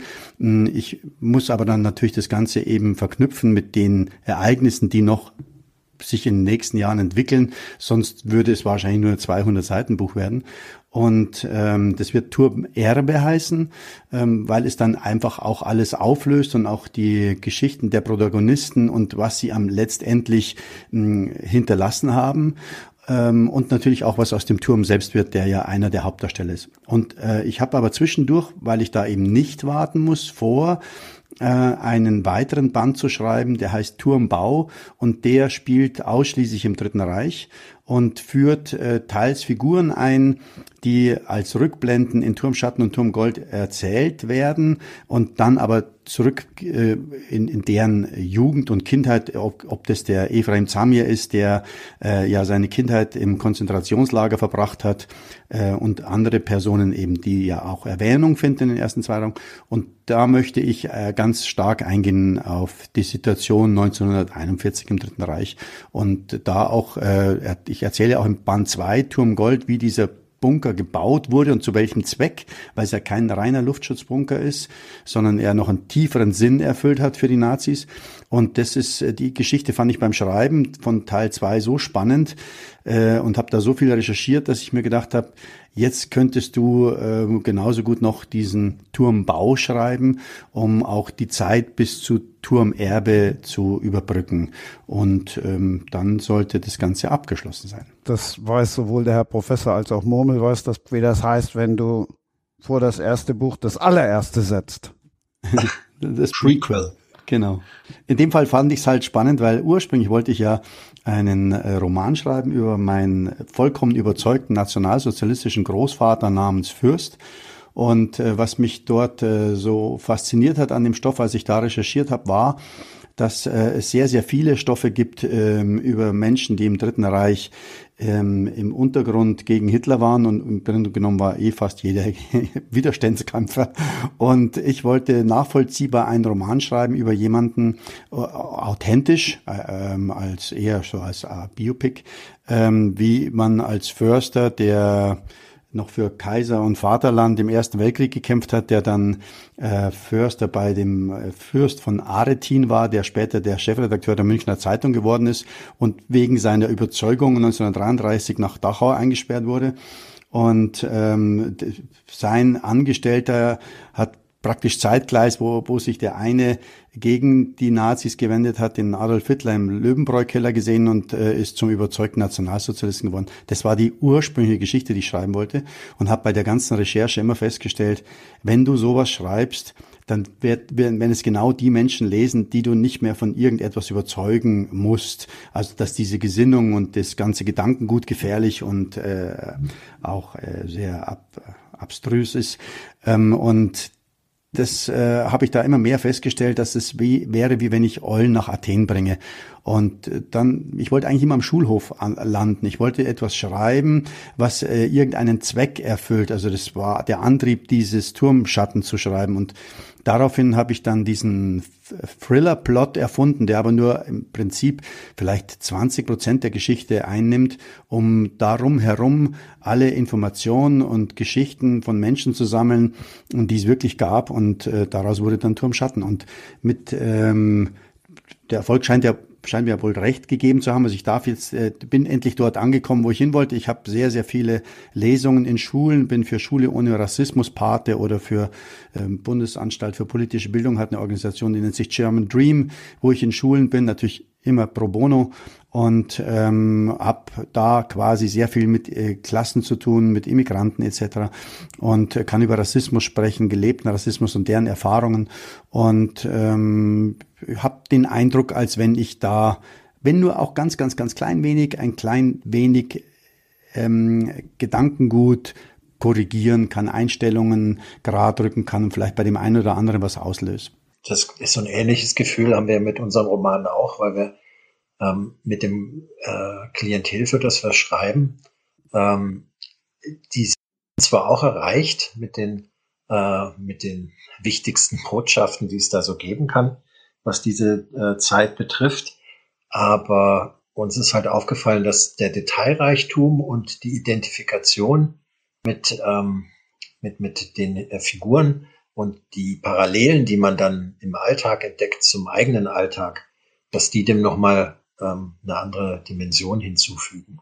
Und also es haben einige geschrieben, ähm, ich habe es zwar in Geschichte gehabt, aber ich habe es erst jetzt verstanden und äh, sowas freut einen dann natürlich schon. Ja, denke ich denke auch. Also ich habe sehr sehr viel Feedback drauf bekommen, ähm, auch immer von von sehr unerwartet überraschender Seite. Äh, Gerade äh, das, das Buch hat ja einen sehr, sehr, sehr langen Anlauf gehabt, wurde erst nur digital veröffentlicht, dann kam ein kleiner Verlag, jetzt kam der Pieper Verlag, der es nochmal veröffentlicht hat und so weiter.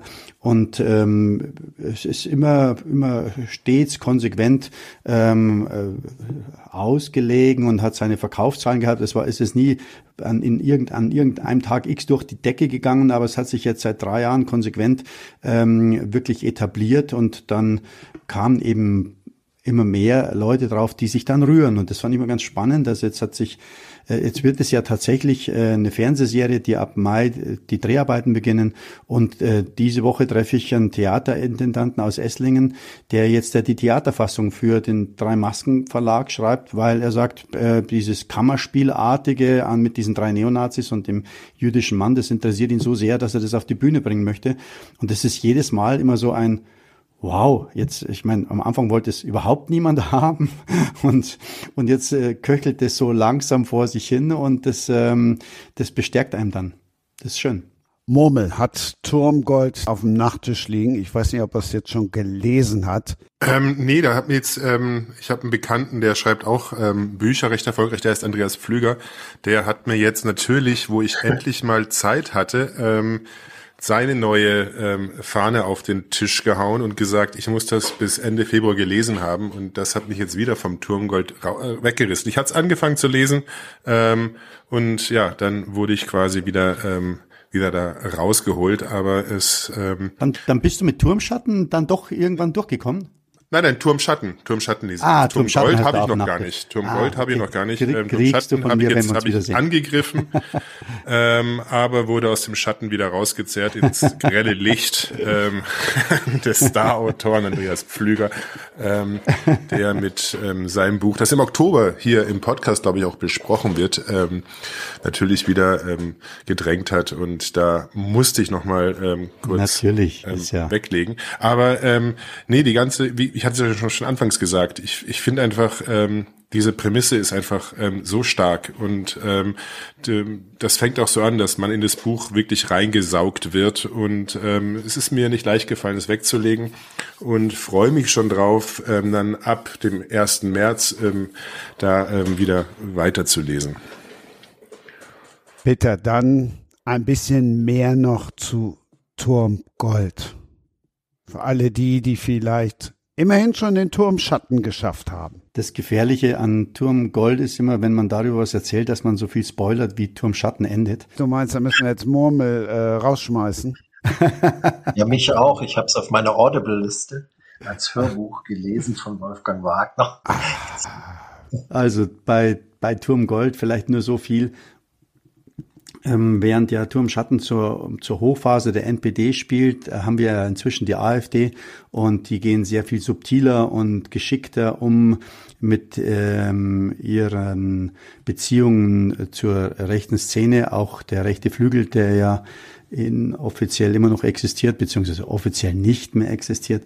Und äh, ich habe mir einfach äh, einen Plot ausgedacht, der vor allem auch zeigt, was in letzter Konsequenz tatsächlich passieren würde, wenn man diesem Gedankengut, das die Nazis, äh, waren ja nicht die ersten, aber die die Nazis etabliert haben, ähm, äh, tatsächlich, wenn man das, das durchgehen ließe. Und deshalb geht es diesmal um Kinder, die in dem Turm sind und ähm, ein Racheakt äh, von, weil inzwischen existiert ein Kindergarten, ein jüdischer Kindergarten in dem Turm und zum zehnjährigen Jahrestag dieser Geiselnahme ähm, ist einfach ein Anschlag von Rechtsextremisten geplant, die nicht großartig Geiseln nehmen wollen, sondern die wollen eigentlich nur in den Turm eindringen, wollen die Kinder töten und wollen wieder ähm, flüchten. Und wie sie sich darauf vorbereiten und wie sie äh, vor allen Dingen für sich selbst lernen, die Kinder nicht mehr als Menschen zu sehen. Davon handelt schon mal ein großer Teil des Romans, damit sie da auch gar keine Gewissensbisse haben, äh, jüdische Kinder zu töten. Und ähm, die haben einen minutiösen Plan, der dann natürlich schief läuft, der ihnen zehn Minuten Zeit gibt. In den zehn Minuten müssen sie, egal wo die Kinder in dem Turm hinlaufen, diese Kinder alle ermorden. Also ähm, äh, und das ist natürlich eine Prämisse, die äh, auch sehr viele Leserinnen natürlich abhält, so einen Roman zu lesen. Ähm, und mir war es aber trotzdem wichtig äh, äh, zu zeigen, wie konsequent am Ende tatsächlich äh, dieses Gedankengut äh, aussehen könnte. Also wir sprechen immer nur von sechs Millionen Toten, äh, die die Nazis hinterlassen haben durch ihre Konzentrationslager und andere Möglichkeiten, Menschen zu töten. Und ähm, dass davon aber ein Großteil Kinder waren, die in der üblicherweise als erstes ermordet wurden, weil sie am wenigsten brauchbar waren als Arbeitskräfte in den Konzentrationslagern. Ähm, das, das war für mich äh, ganz, ganz wichtig, diese Geschichte zu erzählen. Und ich sage dann aber immer dazu, das ist auch an der Stelle wieder, weil ähm, äh, es wird kein Kind umgebracht. Das ist so, spoilert ich zwar den zweiten Teil, aber äh, das ist offensichtlich ganz entscheidend, weil ähm, ich empfinde die Romane nicht als blutrünstig, weil es selten wirklich blutrünstige Szenen gibt in den, in den Büchern, sondern es ist eigentlich immer die Ideologie und das, die Gedankenwelt der Schurken, äh, die äh, dazu führt, dass ähm, Leser das Buch in die Ecke schmeißen und sagen, ich konnte nicht weiterlesen, ähm, weil es eben ja kein Blatt vor den Mund nimmt, äh, egal ob das die Gedanken sind oder die Sprache, mit der sie sich bedienen, um dann nehmen sie aber das Buch dann doch wieder in die Hand, weil sie wissen wollen, wie es weitergeht. Also das ist äh, auch, auch, ich denke auch in der Verfilmung wird es sehr, sehr schwer sein, so konsequent und so radikal in den Dialogen sein zu können für öffentliches Fernsehen zum Beispiel oder überhaupt Sendeanstalten oder Streamingdienste. Da kannst du dir im Buch einfach mehr erlauben. Und das tue ich auch ähm, mit dieser Geschichte der Kinder in diesem Turm. Denn tatsächlich gelingt es den Kindern in einen unentdeckten Schlupfwinkel dieses Turms zu gelangen, der zu einem unterirdischen, zu unterirdischen Katakomben führt, von denen niemand was wusste, außer hochrangige AfD-Mitglieder, die vorher schon während der Corona-Pause, als äh, der Turm quasi geschlossen war, dort nach einem Nazischatz gesucht haben. Äh, auch das klingt jetzt wahnsinnig reißerisch, ähm, ist aber tatsächlich fundiert und auch alles, was mit diesem, deswegen heißt der Roman ja Turm Gold, alles, was mit diesem ähm, verschwundenen Nazi-Gold und verschwundenen Nazi-Kunststätzen zu tun hat ähm, und auch weil ich da, da kam vielleicht auch in mir der Schatzsucher ein bisschen hoch. Ähm, äh, auch die ganzen Spuren, die es da gibt, auch tatsächlich Regierungen, die mit Riesengerät wie in Tschechien ganze Berge umgraben, um äh, nach einem Zug zu suchen, der damals verschüttet worden ist, in dem Tonnen von Gold sich befinden sollen. Und ähm, das, das fand ich einfach spannend, das zu vermischen und auch da zwei unterschiedliche Interessen zu vermischen. Also die einen, die eigentlich nicht wollen, dass da ein riesen Gemetzel und ein, ähm, äh, sage ich mal, die Polizei eingeschaltet wird, weil sie nur an dem Gold interessiert sind und die anderen, die nichts anderes wollen, als ihren Racheakt voll zu vollziehen. Ja, dann bin ich bis August beschäftigt mit Lesen. Das ist dann schon klar. ja, als der Roman rauskam, am 1. Dezember gab es vier, fünf, ich glaube am 5. Dezember gab es die Nachricht, äh, dass ähm, es eine Riesenrazzia bei Reichsbürgern gab, die einen Putschversuch äh, probiert haben und ähm, nicht genau, aber sehr, sehr ähnlich kommt in Turmgold ein Putschversuch der Reichsbürger vor in Zusammenhang mit ehemaligen Militäreinheiten. Das wird ein bisschen konsequenter ähm, durchgeführt, als es dann hier in der Planung in Wirklichkeit der Fall war. Aber es war eben schon beängstigend, dass äh, so kurz nach dem Start des Buches das, was ich noch, was mir beim, beim Lektorieren und auch äh, die ersten Leser gesagt, um Gottes Willen, äh, da ist er jetzt ein bisschen übers Ziel hinausgeschossen, also ein Putschversuch und da die keine Zeit mehr haben, in meinem Roman ähm, in Berlin den Putschversuch zu machen, äh, äh gibt, kommt es wirklich zum Anschlag auf die Bayerische Staatskanzlei. Ähm, und äh, das sind eben keine tumpen äh, Stammtischbrüder der Reichsbürgerszene, sondern organisierte KSK-Einheiten, äh, Ex-KSK-Einheiten, die die Kramp-Karrenbauer damals ja entlassen hat wegen rechtsnationaler Umtriebe, hat ja eine ganze Einheit aufgelöst. Und ähm, ja, das glaube ich war ähm, erschreckend, dann tatsächlich zu lesen, dass, wenn auch sehr amateurhaft, tatsächlich sowas in Planung war. Dem Buch hat es natürlich dadurch geholfen, oder der Berichterstattung, dass dann äh, einige Zeitschriften aufgesprungen sind, die das Thema aufgegriffen haben und Interviews dazu haben wollten, auch die Süddeutsche Zeitung. Das äh, war natürlich äh, perfekte Momentum. Schön die Reichsbürger für Werbung bezahlt. den, den, den hat sie mir jetzt ist mir auch schon, Ist mir auch schon so gesagt worden, so aus, aus genau aus dem gleichen Zusammenhang raus. Wie, wie sehr äh, erschrickt man dann, wenn du eigentlich denkst, du hast einen Roman geschrieben? Eigentlich nicht sehr, weil ähm, das, was sich da zusammengebraut hat, war ja auch absehbar ähm, und oder sagen wir mal in, im, im, im, im Geist von diesen äh, queren äh, Reichsbürgern, denn äh, das ist ja eher, ähm, also ich konnte mich da eher drüber amüsieren, ähm, weil, äh, weil es ich habe vorher natürlich viel über die Reichsbürger recherchiert und Dokumentationen angesehen und natürlich den Schlagbaum, äh, der da zu deren Privatgrundstück geführt hat, dass sie da mitten in Deutschland äh, gepachtet oder gemietet hatten. Ich habe keine Ahnung, aber auf jeden Fall war das dann das Reichsgebiet Großdeutsches Reich und da gab es einen Schlagbaum und da hieß es dann, Mensch, also hier hat die hat dein Pass und deine haben die Rechte der Bundesrepublik Deutschland keine Gültigkeit mehr. Und äh, dann saßen die da halt zusammen und äh, und waren halt einfach alle ja ganz ganz arme Gestalten, die sich da zusammengerauft haben und dort auch gelebt haben in diesem großdeutschen Gebiet. Und ähm, dass die nicht wirklich zur Gefahr der Demokratie werden können, das war mir voll bewusst. Und ich glaube auch, dass aus diesem Anschlagsszenario, das sich die da entwickelt haben, nicht wirklich eine große Gefahr ausging. Aber ähm, als eben die Gramm Karrenbauer ähm, festgestellt hat, dass bei einer speziellen KSK-Einheit ähm, da ist ja über Jahre hinweg Munition und Waffen verschwunden, die dann in der Inventur bereinigt worden sind. Und bei der Verabschiedung eines KSK-Generals, also wer es nicht weiß, das ist ja eine Spezialeinheit der Bundeswehr, also das sind die Elitekämpfer der Bundeswehr, ähm, hat der hat man äh, dort natürlich hat natürlich hat man nicht nur rechtsnationales äh, Lied gut gesungen, sondern der äh, General selbst, ähm, den, den den die als Nazi-Oper bezeichnet haben, lustigerweise. Ähm, die haben dann Schweinekopf-Weitwurf gemacht, ähm, hat offensichtlich da den ersten Preis gewonnen und hat dann eine Edelprostituierte seiner Wahl bekommen, was er nicht wusste, dass die gute Frau alles auf Handy aufgezeichnet hat und äh, dann publik gemacht hat. Ähm, und daraufhin ähm, war die Kacke am Dampfen und ähm, die Einheit sind natürlich alle vorgeladen worden und am Schluss auch aufgelöst worden. Aber interessanterweise sind die Waffen nie gefunden worden, die Munition ist nie gefunden worden. Und äh, die Vorstellung, das war einfach, wo ich mir gedacht habe, gut, also das ist jetzt nicht irgendjemand, der beschließt, ach, ich nehme jetzt mal eine Heugabel und greife irgendeinen Politiker an, sondern das sind ja brutal ausgebildete Einzelkämpfer.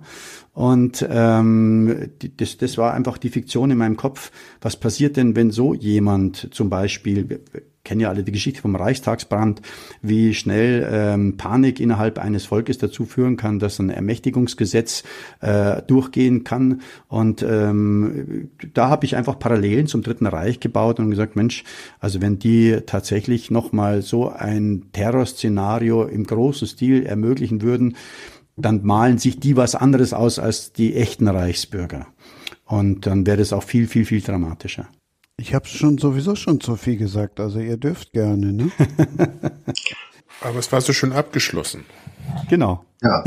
Du musst mit einer Frage enden, Peter. Mit einer Frage, äh, ich, ich, damit ich euch involviere. Ich bin ja immer gewöhnt, jetzt in letzter Zeit, wenn ich Interviews gebe, dann kommen da, schießen da die Fragen nur so raus.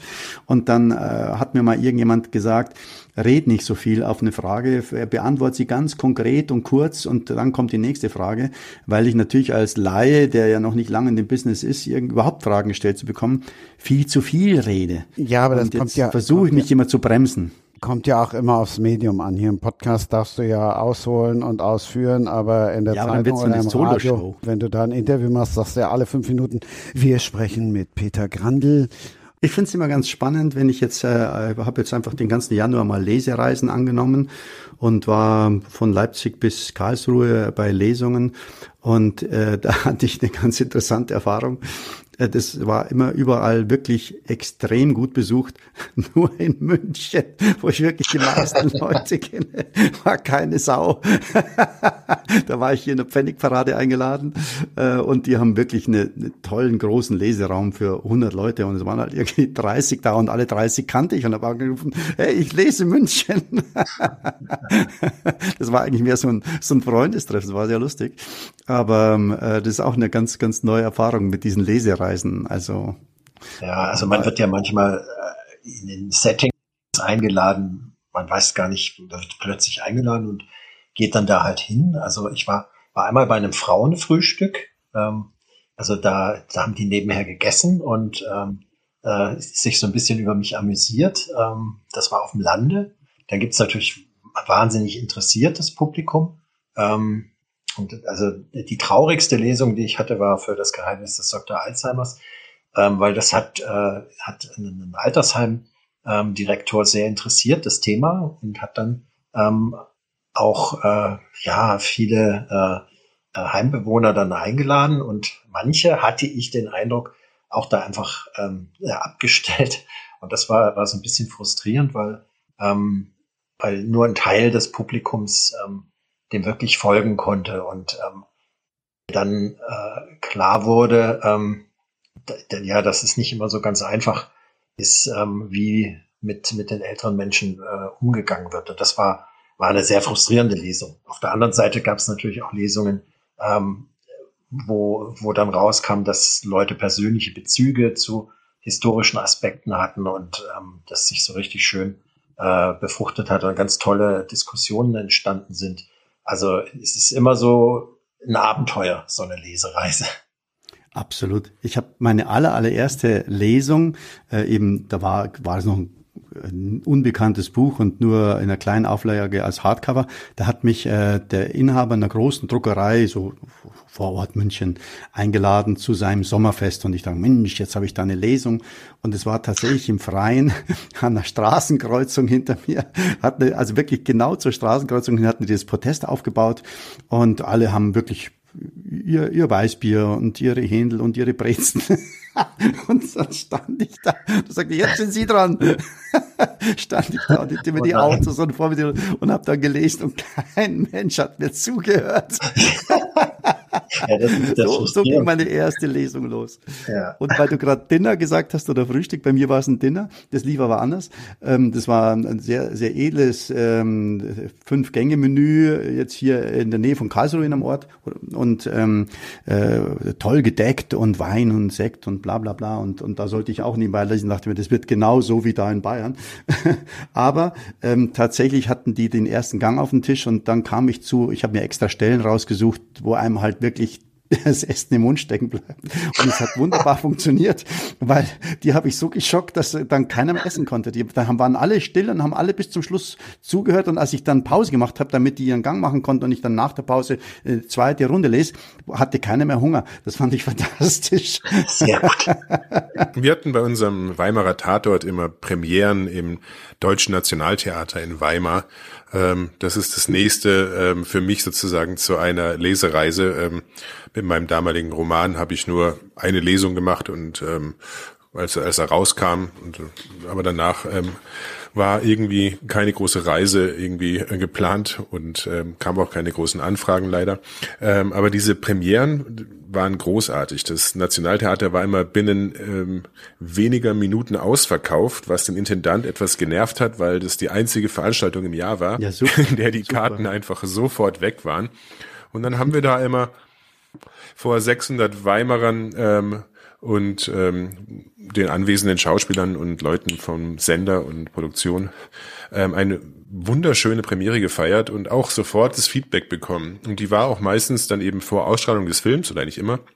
Und ähm, das war wirklich großartig. Also ähm, da hat man auch die Meinung bekommen. Also bei einem Film war der Ton schlecht und das war dann auch den ganzen Abend wurde einem das auch ganz klar erklärt hier, mhm. dass äh, man hat ja kaum was verstanden, aber ja. lustig war es trotzdem und ähm, Spaß gemacht hat's, aber aber der Ton war ja miserabel und ähm, das hat sich auch so fortgesetzt. Ähm, aber ja, das war sozusagen für uns Filmemacher ist es immer einfacher, weil wir eben Premieren machen und nicht hab, irgendwie durchs Land eine, reisen müssen. Eine Filmpremiere von einem Kurzfilm von mir und in dem Kino, im Ari-Kino München, ähm, 20 Minuten Film, hatten die zweimal Mono linke Spur auf die Stereokanäle gelegt, ja. Und den ganzen Film durch hat sich das gegenseitig ausgelöscht. Also das ist so ein Flanging da gewesen. Es war katastrophal. Ich habe ich hab wirklich am Rad, du konntest aber auch nicht mehr aufstehen und sagen, jetzt äh, stoppen wir, das ist eh so ein kurzer Film und fangen nochmal von vorne an. Und am Schluss hat es keiner gemerkt, außer mir offensichtlich. Bei mir war das auch eine Filmpremiere, die praktisch entschieden hat, dass ich auch nie, äh, so ähnlich wie bei dir, Regie machen möchte ähm, weil ich habe äh, so in der Studentenzeit auch Filme gemacht mit Freunden und die dann äh, liefen dann da auch im regionalen Kino und ähm, ich habe aber jedes Mal das Setleben gehasst. Also ich, ich habe auch selber mitgespielt und Regie geführt, damit ich zumindest einen verlässlichen äh, Darsteller und ein verlässliches Teammitglied hatte, was, was immer auch dabei war, weil ich ja niemand zahlen konnte. Das ähm, kenne ich, ja.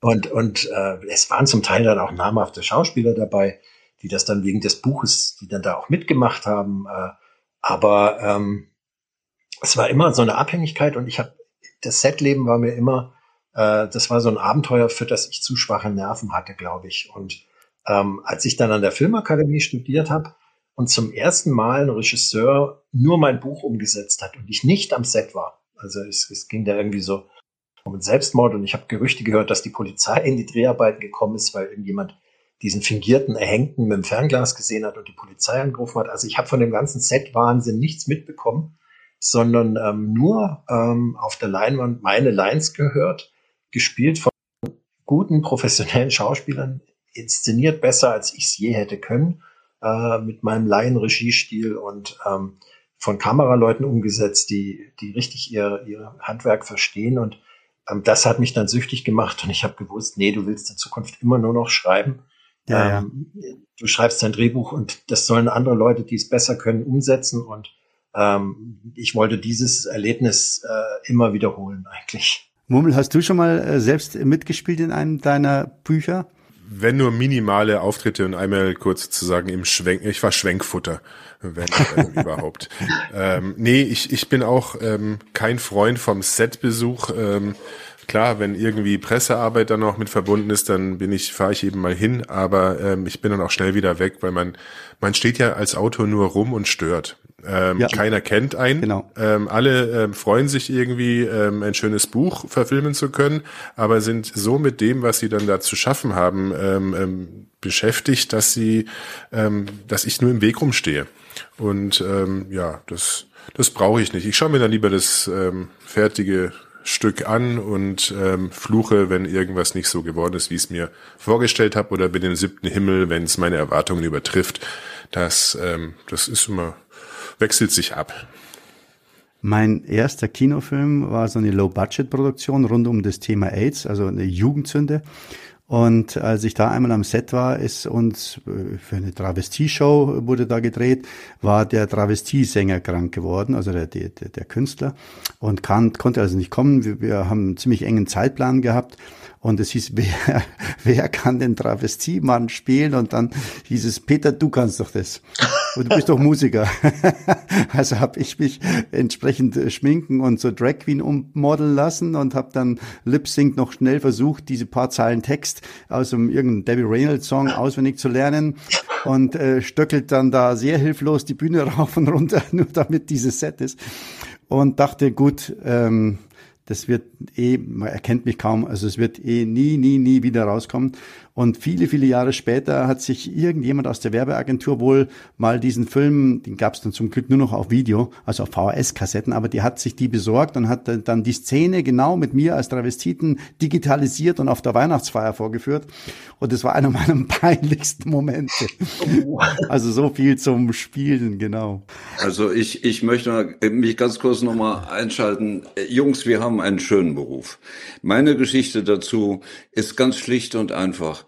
Vor vielen Jahren ähm, ist ein, ein Film gedreht worden, den ich geschrieben habe. Und am ersten Drehtag war ich dort und habe zusammen mit Günther Lamprecht auf einem Stuhl in der Ecke gesessen und wir haben uns diesen ganzen Wahnsinn angeguckt, wie der Set aufgebaut worden ist und alle rumgerannt sind wie die Irren und wichtig, alles war so wichtig, wichtig, wichtig.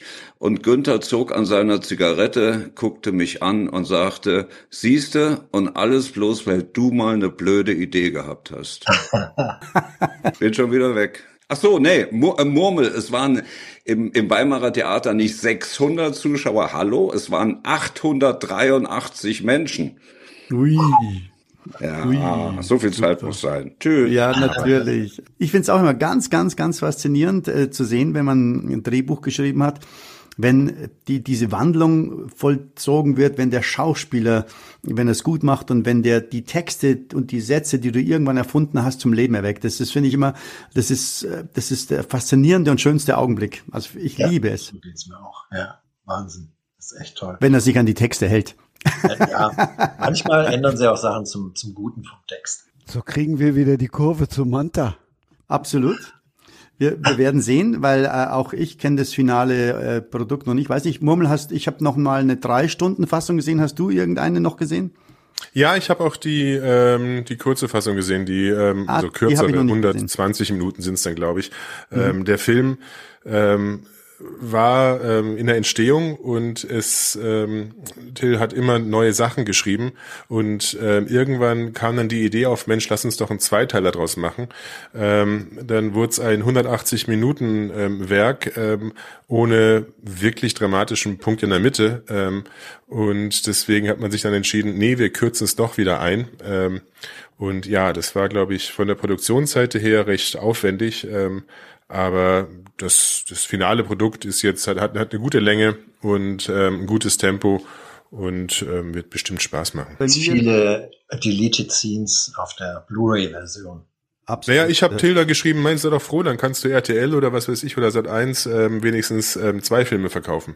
ähm, ja, ja, ganz dann genau. Kommt sozusagen gut. der Extended Cut ähm, als als als drei Stunden Opus an Silvester, ähm, passt doch irgendwie. Ja. Also ich, ich habe mir, ich habe dieses File hier liegen mit den zwei Stunden und ähm, auf der anderen Seite, ich finde es eigentlich ganz spannend, ganz unbedarft, na unbedarft sind wir nicht mehr, weil wir ja den Stoff kennen, aber ähm, im Kino zu sitzen bei der Premiere und sich das dann mal auf der großen Leinwand anzusehen, als hier am Bildschirm am Computer und dann eben fertig gemischt und äh, mit allen Pipapo. Da bin ich sehr, sehr gespannt. Deswegen gebe ich mir jetzt ganz bewusst diese zwei Stunden Fassung noch nicht. Aber es wird eine Überraschung. Also äh, Mobile kennt's ja schon, aber ich bin sehr, sehr, sehr gespannt, äh, ob es funktioniert. Und ich äh, setze halt immer darauf, der Till hat halt ein sehr, sehr gutes Gespür für sein Publikum und ähm, da bin ich ähm, guter Hoffnung. Ich finde es auch ganz spannend, wie der alte Film dann nochmal Push bekommt, weil der natürlich dann bei den Streamingdiensten immer mehr auftaucht. Und mhm. ähm, da kann man praktisch auch, ja, sich das fast bingen. Also man kann sich online anschauen, ähm, wozu man ja jahrelang die Möglichkeit nicht hatte und dann gleich ins Kino gehen. Ja, zu der, zu der Eröffnungsveranstaltung, ähm, an dem sich das Team das erste Mal kennengelernt hat in Köln, ähm, wurde auch äh, der erste Teil gezeigt. Und das war wirklich, ich habe den vorher schon mehrmals gesehen, um mich darauf einzustimmen auf das Drehbuch. Deswegen war das jetzt für mich nicht mehr ganz so frisch wie für diejenigen, die den seit 20 Jahren nicht gesehen haben. Und die saßen in dem Kino und äh, natürlich ist es auch ein ganz spezielles Publikum, weil alle wollten ja jetzt anschieben und diesen Film machen. Aber ähm, die, die haben gebrüllt vor Lachen, die haben sich richtig amüsiert da drin. ja. Und ich äh, ganz erstaunlich auch. Ich habe äh, mit ganz vielen Leuten, ähm, die ja alle so mein Jahrgang sind, dann auch in, in bei Verlagen, also und so weiter. Zum Beispiel die die Geschäftsführerin von dem Verlag, vom Eulenspiegel Verlag, hat dann natürlich irgendwann erfahren, dass äh, ich bei dem Manta Manta 2 mitarbeite und plötzlich hört die nicht mehr auf zu schwärmen von diesem Film, da, dass sie damals ein Teenager war und dass sie da äh, ihre erste große Liebe und ich weiß nicht was alles, aber ähm, das war das von der hätte ich jetzt als aller allerletztes angenommen dass sie ein Manta Manta Fan gewesen wäre. Und das ist mir ganz oft passiert, dass also ganz viele Leute aus der Generation, die den damals im Kino gesehen haben, sich jetzt äh, dazu bekennen und quasi richtig outen. Ja, ich war damals auch im Kino und ich fand ihn auch super. Und also da, da, da steckt viel Potenzial drin. Also auch an Zuschauerpotenzial. Okay, ich oute mich. Ich habe mir einen Opel gekauft, aber keinen Manta. Ah. Wer weiß, vielleicht hat das ja sogar in, wenn der eine oder andere dann vor Karneval den Podcast hört, hier noch Auswirkungen, dass jetzt vielleicht doch nochmal die eine oder andere Blondine dann auf die Straße geht. Mit Karneval beschäftigen wir uns ein bisschen in der nächsten Woche, zumindest mit historischem Karneval.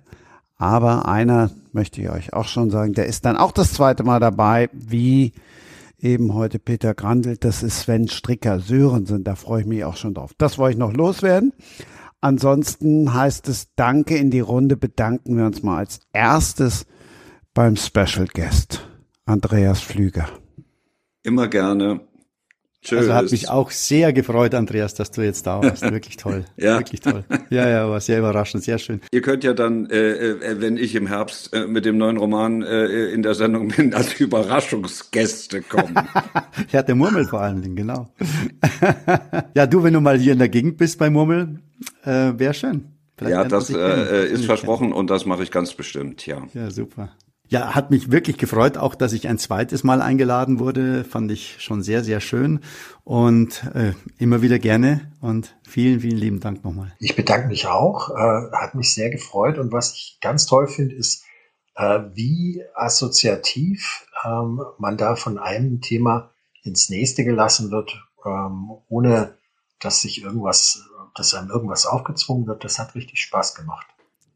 Damit haben wir durch die kranken Kinder von Eva Maria Bast wieder einen Hörer gewonnen. Ja. Murmel. Murmel, danke auch dir. Ja, hat, hat Spaß gemacht. Ähm, ist immer, immer schön, einfach mal über das Handwerk zu reden und sich mit anderen Autoren auszutauschen.